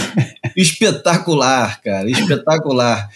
E ela, ela chega num determinado momento a, a destruir o filme de tal forma que ela diz que o, o filme parece tão monótono que tem que chamar a atenção do, do que o, o diretor Milhos se preocupa mais nos peitorais do, dos seus atores do que nos seus desempenhos. E encoraja, encoraja tal rigidez aos seus atores que a Barbara Hale, uma atriz que na época tinha bastante prestígio, por exemplo, não é muito convincente como a mãe do William Cat. E essa parece ser uma gafe sem importância, mas afinal a senhora Hale é, na verdade, a mãe dele. E ela tá, ela tá péssima no papel como mãe do cara no, no filme, e ela é mãe de verdade do cara. Mas ela esculacha o filme de tal forma que é muito engraçado, cara. Vale a pena ler, tá lá no, no, no iOS. Você que eu falava mais cedo sobre a questão dos. Dos, do, da crítica, né, cara? Pô, a crítica tem que ser divertida, não é, não é feita pra gente concordar com ela. É feita para dar mais informação, né, para ajudar a gente a entender melhor o contexto do negócio e para divertir acima de tudo, cara.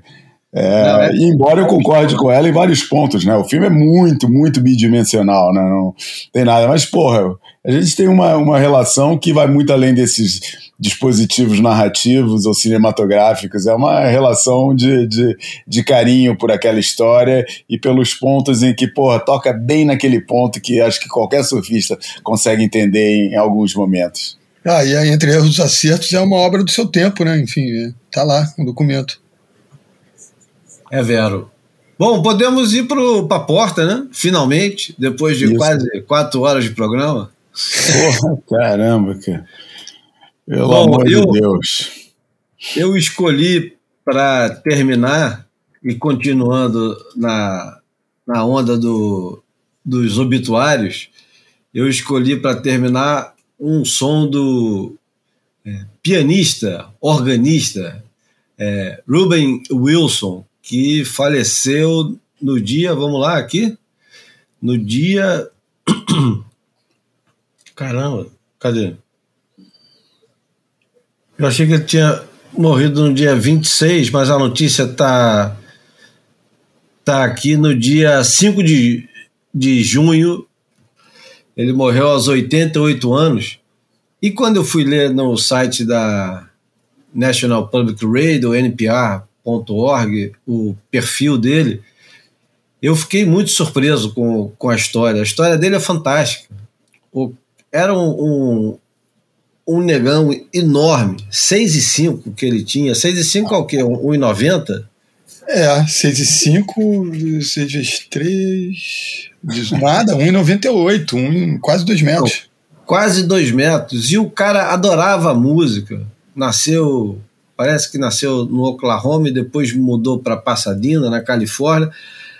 Adorava a música mas pelo porte atlético dele, ele jogou futebol americano. Depois ele foi sparring de boxe do Floyd Patterson, que era campeão é, mundial na época. O, o Kirk Douglas era um, um grande entusiasta do jeito que ele que ele boxeava e ele tentou carreira como boxeador, não deu muito certo, mas acabou indo parar em, em Hollywood inclusive com uma ponta no, num filme famosíssimo, famosíssimo do Otto Preminger, é, Carmen Jones, que tem o, o Harry Belafonte, nosso amigo aqui de outro boia, e ele é, ele é nocauteado pelo, pelo Harry Belafonte no filme e diz que toda vez que encontrava com o Harry Belafonte, falava: Vamos lá, compadre, bota as mãos para cima. toda vez que encontrava com ele ele foi, ele, ele foi responsável por levar o soul music para o jazz e ele transformou o, o, o órgão, né? Não é o órgão dele, mas não. Como é que é o, o, nome do o João que sabe dessas coisas muito melhor do que eu? Ah, o Hammond. Hammond. O Hammond B3, que era tinha um apelido de a besta e ele leva isso para o jazz de uma forma completamente. É, eu não sei se era nova, mas certamente ele foi o, o cara que transformou o, o jazz, que era um, uma coisa mais hermética, pelo menos do o que ele tocava, uma coisa mais hermética para uma coisa bem mais pop. E ele teve foi um verdadeiro fracasso comercial na época. Ele não era tão levado a sério, apesar do pessoal adorar ele, não era tão levado a sério, tanto que ele teve que continuar trabalhando, lançava discos e continuava trabalhando em outros empregos e músico de estúdio e tal, mas os discos dele nunca decolaram muito até os anos 90, quando o DJ inglês Gil Peterson é, redescobriu ele, colocou ele um monte de, de compilação, passou a tocá-lo, e ele também foi.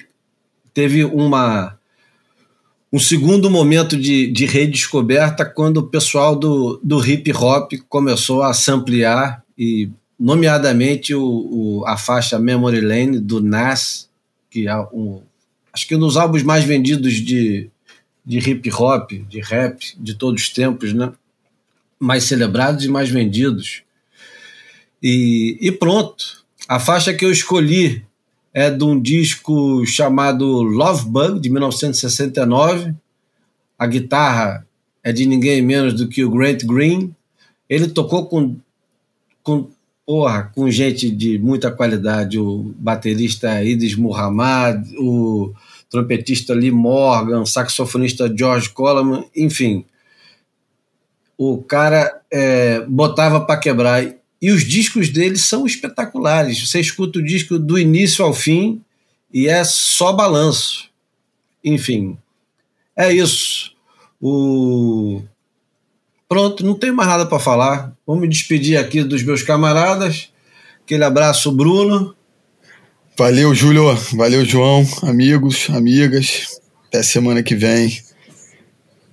Ah, uma coisinha que eu lembrei e que eu acabei deixando de lado tem nada a ver com a história, mas só para não ficar é, esquecido. Quando o, o Medina mandou a carta, que teve aquela celeuma toda, olha só a volta que a gente deu um cavalo de pau fudido. Um camarada meu da Austrália ligou e a gente ficou conversando uma hora no telefone. Ele estava lá em Gilende. E ele comentou uma coisa interessante pra cacete. e vai ser uma pena, porque esse assunto vai ficar para semana que vem. Mas ele disse que o filho dele tem competido direto no, no Júnior, lá na Austrália. O filho dele está com, sei lá, 14, 15. E ele diz que hoje em dia os campeonatos de Júnior na Austrália têm tipo 30, 40 competidores. E quando ele era moleque, tinha 100, cento e pouco. Isso aí é um, é um belo assunto, né, para quem acha que o, o, surf de competição ocupa esse espaço gigantesco, né? É. Aí o desinteresse, porra, no centro nervoso do surf de competição, pelo menos que era até algum tempo atrás, que era a Austrália, né? É verdade. Lembrar para a gente conversar, quem sabe, semana que vem ou daqui a dois anos. Bom. É um ótimo assunto, cara, principalmente com essa obsessão nacional que se vive aqui em Portugal, que eu vejo, porra, pais gastando fortunas com técnico, viagens de preparação, sei lá mais o que, e olhe para isso e fala, cara, esses caras estão gastando esse dinheiro achando o quê, cara? Achando que isso vai ser recuperado onde, quando? Os caras acham mesmo que os filhos vão ser, pô, tá um fenômeno de soccer mommy, só que aqui nesse caso é Surfing Daddies em Portugal, que é um absurdo, cara. Mas Anota é, então isso aí para a gente conversar na semana que vem, porque esse é um, é um baita do assunto. Ele me disse que o filho dele, cara, ganha roupa. Ganha roupa. E ele se dedica pra cacete à vida dele e tal. Ele apoia tudo que pode.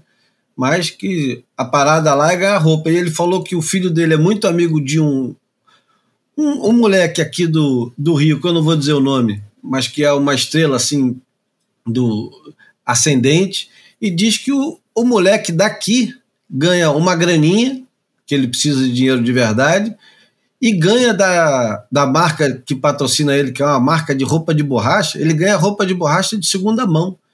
Falou que o filho dele ficou muito chocado, porque lá na Austrália o que não falta é equipamento, mas não tem dinheiro. E aqui o cara ganha dinheiro, mas ganha equipamento usado. Caramba. É muito bizarro isso, né? É verdade, porra. Então, aquele abraço, João. Valeu, Júlio. Valeu, Bruno. Aproveitar aqui que hoje é feriado em Portugal, em é Lisboa, é pelo menos. É feriado em Lisboa, dia de Santo Antônio, dia de comer ah. sardinha na rua. Oba. E, e é isso. Vou aproveitar aqui o, o dia. Santo casamenteiro, hein, João? Cuidado para você não sair casando aí na rua. É, então esse foi o Boia número 203 e a música que vai terminar é a Hot Rod, música que, aliás, ele, ele colocou o título da música em homenagem ao filho dele, que é Roderick. E é um, um baita swing. Até a próxima semana. Aquele abraço.